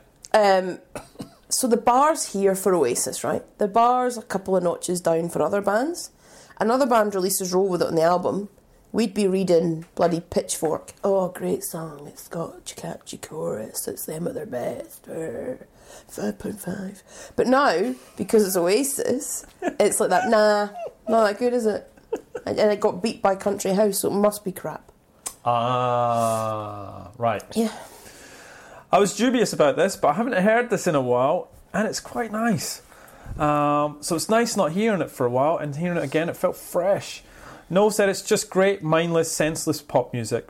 If cigarettes and alcohol made you want to go out and nick stuff, this makes you want to take it all back. Yeah, it's a good one. It's about F all. I like the sentiments of that song. It's just a simple rock and roll tune, and it did all right too. Um, do you want to play it? How do you feel about it? Look, you know what? We'll play it. Yeah. Yeah, okay. You've gotta roll with it, you've gotta take your time, you've gotta say what you say, don't let anybody get in your way, cause it's all too much for me to say. Wonderwall, number three. You want to play Wonderwall? Yeah. Do you want to talk about it first? What's the deal? So Yes. talk to me about Wonderwall. So like such such an important song to me. I've talked about it before. Bought a guitar, wanted to learn how to play it. Don't think I've ever overplayed a song like that in my entire life. Um, it is overplayed. It goes in on everywhere, but it's one of those ones where I go, it's overplayed, and I hear the first strum, and then when I let it play, I go, oh yeah, okay. amazing memories. It's iconic. Okay. Well, the video we said was iconic. Song iconic. Who doesn't know Wonderwall? Like really? Well, apparently all of Australia own Wonderwall. Yeah, they do. Um, so for me, another one that falls into the bucket that if you haven't heard in a while, it's sublime. Um, everything, Liam's vocals, the strings, the soft drums. I love when the drums kick in at the Yeah. start, that little soft Like, du-du-du. yeah. like that is just brilliant. Um, so all excellent. So the song's title, do you know where it comes from? Well, it's a bit all over the place to be honest, but we'll, we'll take it with a grain of salt. So the song's title was appropriated from the 1968 film Wonderwall, from psychedelia, psychedelia to psychedelia, psychedelia, psychedelia, Yeah, Delia. delia not delia. Yeah, Delia. Okay, you say potato. To surrealism, which George Harrison provided the soundtrack called Wonderwall Music. Before Noel had his George Harrison revelation, the song was titled Wishing Stone. Wishing Stone, that wouldn't have been a good name for this, wouldn't it? Um, Noel described it as an imaginary friend who's going to come over and save you from yourself. However, Liam said, a wonderwall can be anything, it's just a beautiful word. It's like looking for that bus ticket and you're trying to effing find it, that bastard, and then you finally find it and you pull it out and you go, effing mega, that was Wonderwall. Oh, I love him. Just, it's, yeah. So a lot of people think this is a love song. What do you reckon? I don't know if it's a love song. It doesn't sound lovey. I did a DJ gig at if a wedding. somebody called me a wall, I'd not Oh, Good be point. happy about it. So I've I've played once at a wedding, never gonna do it again. And this was uh, the song that they all wanted me to play, Wonderwall, at a wedding. Uh, It's fair enough because it's a sing along song, It's a isn't it? sing-along, It's isn't five pints, arms in the air. So the top rated response and song meanings. The word Wonderwall means the person you constantly find yourself thinking about. The song is simply about the feelings human beings get when they experience the initial stage, stages of love and infatuation. It describes the volleying between the volleying between euphoria and agony that a crush can make you feel. So apparently Noel told Liam that he could either sing on Wonderwall or Don't Look Back in Anger. Yep. So of course Liam chose Wonderwall. How would you feel if that was round the other way? Nah. Nah. Like, think about it. So Sally can wait. It suits. Oh, It suits the Noel. voice, yeah. Wonderwall is just suits Liam. Okay. Okay, okay, okay. What else you got on Wonderwall before we uh, get into the actual song? And that's probably. That's probably all now. Okay, cool. Wonderwall. Because maybe you're gonna be the one that saves me. And after all, you're my wonder- I didn't even ask if we were going to play it. I just went, we're going Yeah. to play it. So number four's um, Don't Look Back in Anger. Yeah. Just saying. Oh, well done. Thanks. Right, don't look back in Anger. So, what do you think of the song? Anthem. It's like number four or something in the top Britpop songs. I, I don't, I don't know. So Sally can wait. She knows it's too late. Didn't like this song when I was younger. Didn't like it at all. Don't know why. Just didn't. Great song. Really? Yeah. Um, I didn't like this song when I was younger. It's really grown on me though, but I don't think it's as good as everyone makes it out to be. Out to be certainly not in the top ten of Britpop songs ever. I would agree with that. Okay, cool. Yeah, yes, awesome. Noel said it's about not being upset about the things that you might have said or done yesterday, which is quite ap- appropriate at the moment. It's about looking forward rather than looking back. I hate people who look back on the past or talk about what might have been. I tell you what, Noel has never done that, has he? He's never ever looked back and regretted. He's just said it. Just, just said it, done it. That's what happened. Don't Why I care. love them Don't because care. there's no there's no There's no. I must apologise for my but behaviour there's no or my airs and comment. graces or pretense. They just are who they are. yeah, that's true. And even though they've obviously made a ton of money, Mm-hmm. they're still the same. You watch, you just look at Liam and he's got his parka jacket on Yeah. and his cigarette and he's just there. Like a guy's a billionaire probably. Uh, who's Sally? Don't know. Okay. Noel said, I don't actually know anybody called Sally. It's just a word that fit. You know, might as well throw a girl's name in there. It's got to guarantee somebody a shag off a bird called Sally, is Sally, isn't it? It is. so there's a lot of John Lennon here. The line "Gonna start a revolution from my bed" was taken from a cassette tape containing John Lennon's memoirs, and the opening piano. No, Because you remember he did. He lay in that bed. Oh. Yeah, he did with Yoko. Yeah. peace protest or something, yeah. Uh, okay, so Noel said, in the case of Don't Look Back in Anger, I mean, the opening riff, piano riffs, imagine, is 50%. I put it in there to wind people up, and the other 50% is saying, look, this is how songs like Don't Look Back in Anger come about because they're inspired by songs like Imagine. And no matter what people might think, there will be some 13 year old kid out there who'll read an interview and think, Imagine, I've never heard that song, and he might go out and buy the album. Exactly. And that's what Oasis did to me. Okay. A hundred percent, they did that for me. There's always got to be an influence. They're blatant. I get Mm-hmm. you, but he's right. They've never. They've just. They've been unashamed at the fact that they have completely used all of the bands that influenced them. You know, the Rose, like the um, Stone Roses, the Beatles, Small Faces, the Kinks. All of those bands. I've never once, even the Verve to some degree, he talks about early Verve. They don't. They openly say it. They are. They loved music. They didn't do it to be arty farty. They didn't do it to try and be like, oh, and we created this song because I felt this and it means this. And they didn't. They went, love that. That's a banging track. I want to write this song. That riff kind of goes. I get it. People going to love it. It means something to me. It has influenced. I don't know. I just go, that's why you love it. It's just authentic. Okay. What about John Lennon's solo stuff? Did you did that take you down that path Not or really. I was never. I didn't really like it. I got to And agree. even Imagine is a bit overplayed. got played a lot. Uh, the, the the one thing sadly I remember there was a a memorial service at our school, and um, I remember that was the one song that just got played on loop while everyone was walking into the to the, the, the assembly hall, and the loop just kept going and going while everyone Yeah. came in, the teachers came in, the this, the school came in, and then it got played through it, and I just that's the first every time I hear that song, I go straight to that person and um, that time at school, which is really sad. Do you want to play it? Yeah. Okay.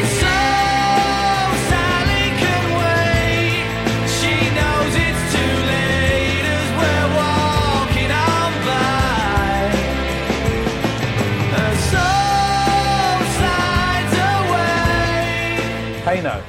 Hey now. Go on. Love it. Is that I- I s- okay? This is just what this is going to be. So roll with it was a seven. We got you down to a seven. Where's hey now? Seven and a half. So it's better than roll with it. You Yeah, I happy think with so, that?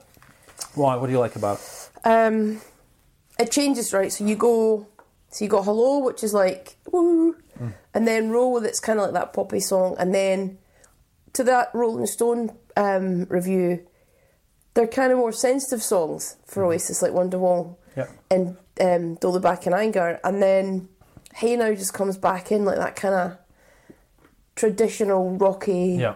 Oasis, Yeah. and you're like, I'm back in again. Yeah. Okay. They're back again Yep. and I go, this is why I love the way that this album's been put together. Okay. Because I go, yep, Okay. Uh, I enjoyed this song. Actually, to be honest, it's probably quite an underrated song by yes, them. Um, excellent drums in this and a great home run in the final two minutes. The writing is, is actually pretty good as well. Do you do you want to take a sing song? If I've give you the let me sing song. oh, you sing a song. We haven't done that this episode. No, because I've sang so many. Go on. I hitched a ride with my soul by the side of the road. Just as the sky turned black, I took a walk with my fame down memory lane, and I never did find my way back. It's good, isn't it? Amazing. It's actually it's actually really really good writing. to be I didn't fair. need those lyrics, by the way. Just Oh, didn't you? No. Okay, sorry. I was helping you out. I think you've forgotten that. Uh, Who I'm dealing with? yeah, We play hey, N- hey now. I'm you professional. want to play? Hey, well, Yeah, HR professional. Um, play this. yeah. Okay, we're gonna ha- you're gonna have to make a decision about what we're not gonna play, but we will play here I now. don't have to do that.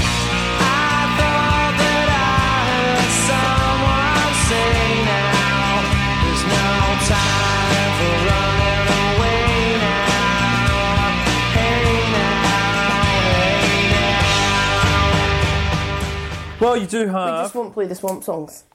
yeah, we're not playing that. That we're what, do gonna- you, what do you think about? it? You're usually not a fan of that sort of. No, but I think it, it does. It You does. think It, it breaks works? up. It kind of puts it into two parts. Okay. Because if you imagine an album when And they it's on don't a overstay cassette, as well. They're thirty seconds. yeah, they're in bum, and bum, they're bum, out. yeah, Okay, so you're good with that. yeah, I'm good with that. Uh, some might say Some might say you get what you've been given. Go and tell it to the man. Great song. Some might say we will find a bride. Just being a kid and listening to that, just always put a wee spring in my step. Like I was gonna, I'm gonna take this world by storm. Me in my little bedroom, 16, with my mum nagging, your tea's ready? Nah. I've got this. Uh, the one I was worried about hearing about uh, hearing again, actually it stood up. It actually Yeah. stood up. The chorus is excellent. The guitar work is solid. Um, I love the line that some might say they don't believe in heaven. Yeah, Go and tell it to the man who lives it's in hell. Great, just great line. Um, it holds up. This is better than Roll with It. Yes, without Absolutely. Um, is it better than Hey Now? Oh, is it better than he know? I used to run my home at the side of some... Looks No. like- oh, it's not. so we'll play Some Might Say. Yeah.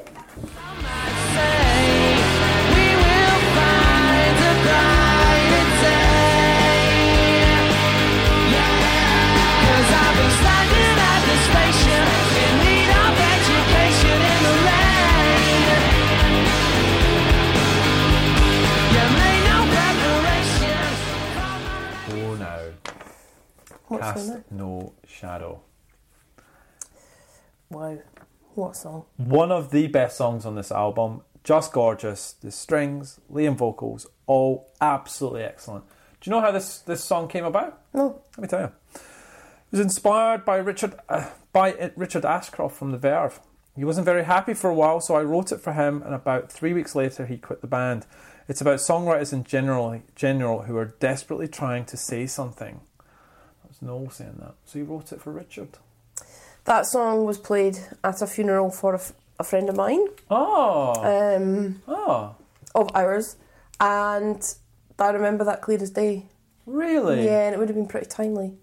And so that's what I mean. That song just then resonates, and it's a beautiful song. Oh wow. It's actually not that easy to play on the guitar. No? On the chord book, it was one of the more difficult ones. Uh, so Noel said, I played him the song, obviously talking about Richard. I played him the song and he nearly started crying. I was like, come on, hold yourself together, son. Easy now. In a way, it's all it's about all my friends who are in groups. We are bound with the weight of all the words we have to say. We're always looking for more. Cast No Shadow is a, st- is a real standout on this album that probably doesn't get the credit it deserves. We're playing Cast No yeah, Shadow. yeah. As he faced the sun, he cast no shadow. As they took his soul, they stole his pride. She's electric. Come She's on. a family full of eccentrics. I love this song. Get grip. Where are you at? Where are you at? Seven, eight. Uh, eight. You're in an eight for She's Electric. Yeah, come on. No, mate. No. This is a skipper. oh, foot tapper, but not a great song. Can skip. I can skip. I don't, but I can. She's electric. She's from a family full of eccentrics. Noel to select. It's about a boy who's got a girlfriend and he used to go out with her sister.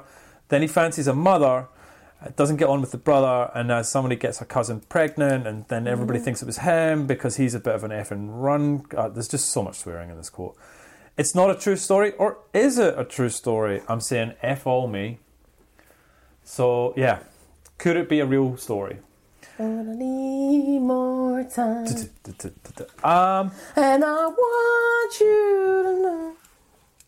I'm making a call. I'm, I'm saying no. No, you can't. You haven't you haven't said no to an actual Because song. we- I did the Swamp Songs. That's not a real They song. are real songs with track numbers. Come on. It's either No. this or Morning Glory. Which one do you Don't want? you dare. Which one do you want?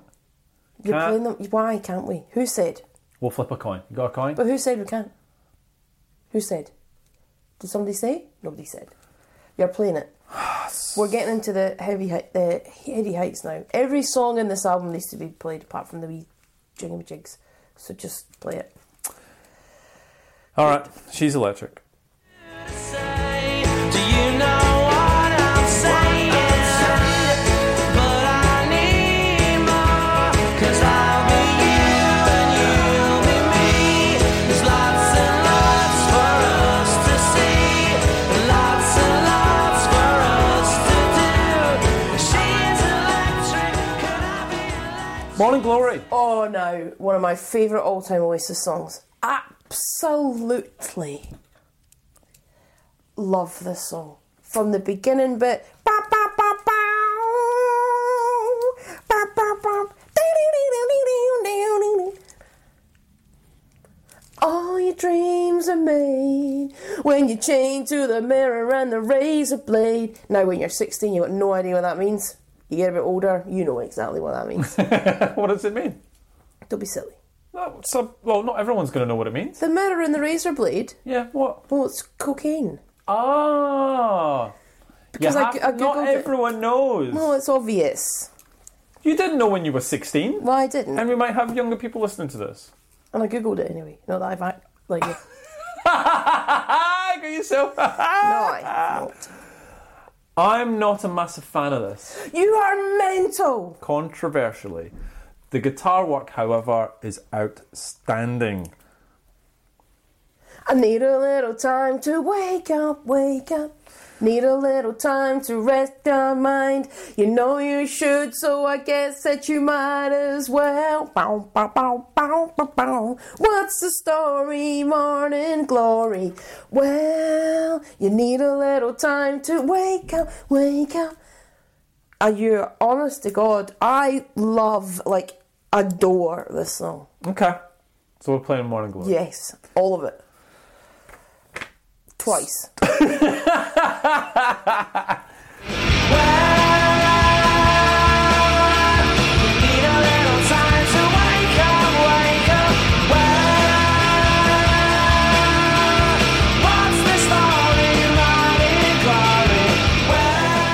Swamp Song.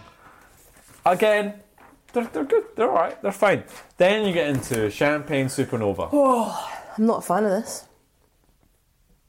You're a liar. right, go on. Oh my god. I don't even know where to start. This is the perfect example of a hurrah. Are we all agreed? Uh, You absolutely. gave me shit about it at the start of this podcast. Oh, you hurrah. And now this is, we went through the hurrah list. I had to justify what a hurrah was. We've been on this journey about it. You know what it is now. This is the quintessential example of how to end an album. It really is. It really is. I can't argue. Starts off slow. I mean, it's, it's, I don't know how long it is, six, seven minutes long. Starts off nice and quiet, builds, builds. Lovely, lovely song. And then just balls to the wall, everything in it. Yeah. Belter. Um, Belter. No, some of the lyrics were written when I was out of it. There's the words "Sunday." You'll find me caught beneath the landslide in a sam- champagne supernova in the sky. That's probably as psychedelic as I'll ever get. It means different things when I'm in different moods. When I'm in, when I'm in a bad mood, being caught beneath a landslide is like you're being suffocated. The song is a bit of an epic. It's about when you're young and you see people in groups and you think about what they did for you and they did nothing. As a kid, you always believed the Sex Pistols were going to conquer the world and kill everybody in the process. Bands like The Clash just petered out. Punk rock was supposed to be the revolution, but what did it do? F all. The Manchester thing was going to be the greatest movement on earth, on earth, but it was F all. When we started, we decided we weren't going to do anything for anybody. We just thought about we'd leave a g- bunch of great songs, but some of the words are about nothing. One is about Brackett the butler, who used to be on Camberwick Green or Chipley or Trumpton or something. He used to take about 20 minutes to go down the hall, and then I couldn't think of anything that rhymed with hall apart from cannonball, so I wrote slowly walking down the hall faster than a cannonball. And people were like, wow, F man. There's always the line where, where were you while we were getting high? Because that's what we always said to each other when we saw each other after a while. So there's a lot to this. What do you think?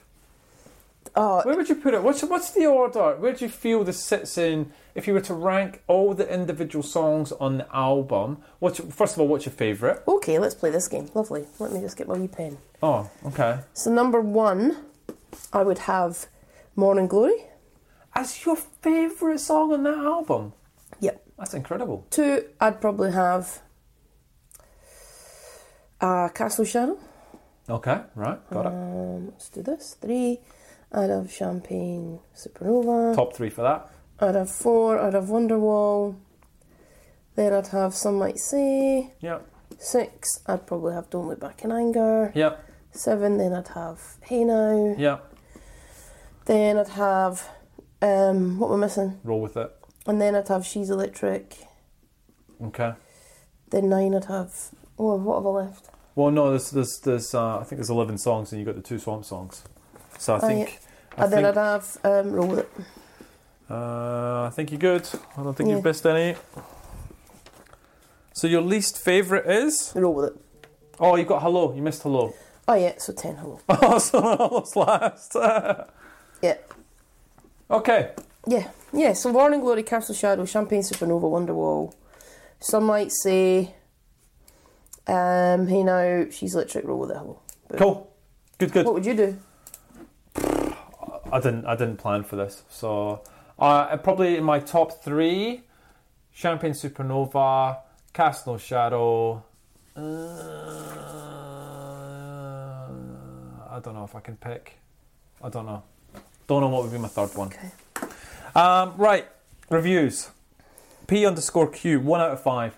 Moron. Right, let's. This is good. Let's see. You can jump in at any time. I really cannot u- advise you strongly enough to avoid the music of Oasis.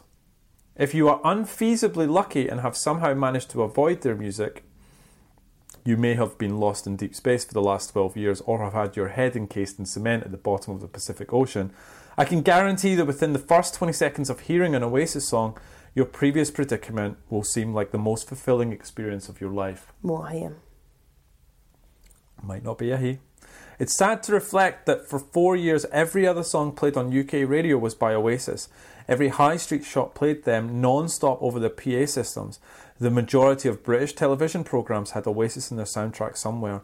They were played endlessly on the jukebox in just about every pub I walked into in the late 90s, and my psychotic ex girlfriend played their albums endlessly. I ask you, why do you think I'm utterly sick of the sound of them? But Oasis are the greatest cultural export out of the UK in the last 20 years, I hear you cry. No, they are not. That's only what the journalists at Enemy and Q want you to believe, and we know how laughably off the mark they can be as a barometer to a musical taste. Oasis are a UK cultural export in a similar way to football hooliganism, in that they underlay every negative stereotype of English culture. To put it in another way, Oasis are to England what Nickelback, Nickelback are to Canada. If this hasn't convinced you to avoid all Oasis albums, then there really is no more that I can do for you. Oasis, Nickelback, what do you think? That's moronic. Admit that that's moronic. Uh, hmm, I mean, yeah, that- yeah, okay. Uh, Man of Many Colours, 1 out of 5. Normal, boring Britpop. I never could understand how people could get into this. Barking Spiders, 1 out of 5. Ah, the, neg- the Gallagher brothers, a pair of more eh, a pair of more loathsome, obnoxious, arrogant F-wits you'd be hard pressed to find. If it wasn't for all their we're the greatest rock and roll band in the world crap, you might forgive them for their half-arsed karaoke takes on Slade and the Beatles. The fact of the matter is, Oasis are what you listen to once you've got out of your Kylie phase. That's so true. Oh, dude, I forgot that was in there.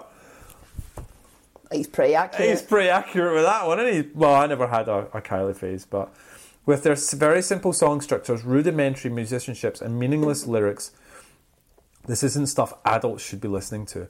After all, once you've, you're over four years old, you can no longer read Cat in the Hat, do you? So why is ever, anybody with pubic hair listening to this then? right, Grampus. Five out of five. Boom! Knew that would make you happy. Snaps to Grampus. Yeah. But for oh, and it's it's I mean Grampus wrote a flipping novel on it, but I'll I'll sort of summarise it. But for the lack of the originality, What's the Story Morning Glory is a difficult album to dislike. The songs reek of a brag bradacchio bradacchio Don't know.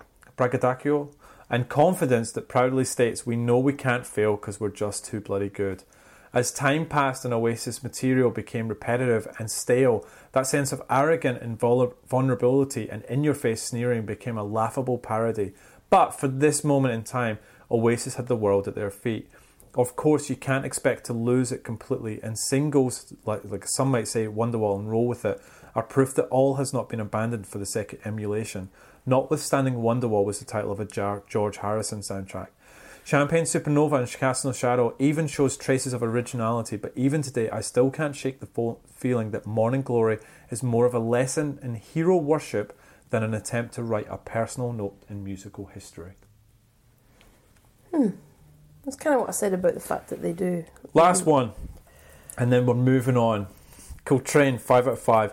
Any suggestion that definitely maybe is a better album is, frankly, bollocks. Any of these tracks and the album as a work is capable of transporting those who were there back to a time of unlimited optimistic thinking, the hopelessly naive but fun at the time cool Britannia m- movement, and a sense of generational community that has yet to ever be repeated. Outstanding. Pity that almost everything they've done since has has been unmitigated arse. Big feelings about death, maybe. Right what well let's talk about what we gave this album first of all what do you think you gave this album 11. What do you think you gave this album? A 9. You are bang on. What do you think I give this album? An 8. An 8.5. What would I give this album now? An 8. I Really? still yeah, I still think it's up there. I still I've still really enjoyed listening to it. Yes, I've heard some of the songs too much, but it's still a good album. I'd stick with my 9. Of course you would. Surprised it wasn't an 11. Um, so, what's happening with Oasis? Do we have to mention? what else? But to be fair, let's talk about. So, both the Gallagher's are here literally in the next month. So, Noel comes. Maybe I could introduce them again. Okay, yeah, absolutely. Get them together. It's like the Blue Tones. We said you should come out here, and they did. Yeah. Or oh, they are. yeah, And now I've just sent that little plea out. bang. It's going to happen. It's going to happen. So Noel is out here with his high flying birds supporting you two, literally in like a week. Uh, and then you, we're seeing Liam Gallagher in the first week of December. Can't wait. So we're actually doing all right. So, okay. You want to know what the next album is? I'm a bit worried. What beat? What's the story? Morning Glory. It better not be one of your shite albums. um, it's going to be something then, because I'm thinking about what I would have given really high. Okay. And for something to be higher than this, Let's talk about it. Let's think this through. Let's see if you think get this there. through. What other albums do you know you probably rated highly? Still haven't- just tell me this who rated it higher, you or me? we both gave it the same rating. However, Oh, that doesn't give me any. no, it doesn't get. However, however, uh, this album, when we were younger, you loved Spades more than me. Uh, in fact, one Oh. of your most favourite albums ever. And through this process, um, I've come to love it. Well, I like, I really liked it before, but love it a bit more. One of my favourite albums. We ready? It's an artist we've just talked about. So there's So it's an artist, it's a person. it is. Person, person, person, person. You ready? Going in. Paul Oh, Weller. Stanley Road. Oh, Jesus. Oh my god. Oh my god. How do you feel about it? It beat What's the Story. How you feel? I feel okay about that. Oh, you're all right. Okay. Mm. You loved that album. I still do. It's amazing. It is an amazing album. From memory, there's only one track on it that I'm not fond of. Oh, that's One. interesting. One. Okay. And even then, it's okay. it's just a beautiful album. It's songwriting, it's vocals, the lyrics. Mm-hmm. You tell me a more beautiful song than you do something to me. Just Oh. tell me. Just tell me. You can, because you can. wow, that's not bad. Because You're if all you'd have right. told me some nonsense, I'd have lost it. But Yeah, you're all right. You're not there where you were last week. You're you're good. I'm good with that. right. I'm excited to talk about this album. Okay, good, good. I'll be yes. Let's get more of the personal stuff. Let's hear more about. I'll be your love. interested to see what people think about this above. First of all, what people will think about this being in the top 10. And second of all, this being better than What's the Story Morning Glory. Because it's number seven, so it's It's number eight. eight. Is it eight? No, it's seven. seven. Number seven. You are right. So it's getting, you know, we're pushing top five now. You have to be a special type of album to be kicking about in there. This is a great album, though. I know. Okay. Done. So I'm good. I, I mean, you're not coming across the table, so we're good. No. It's just we're it's we're definitely maybe is place that's going to be the that's the nerve wracking one for you now, isn't it? Yeah, it is. Is it in there? Might have given it a five. Don't you even joke. All right, Britpop Banter at Facebook and Twitter or, or email us um, at our email address, BritpopBanter at gmail. Let us know what you thought. Send us your tweets, send us your uh, messages. Did we get it right? How do you feel about Paul Weller? And we will see you next week for Stanley Road. Big, big day. big episode. All right, see you later, everyone. Bye. Bye. I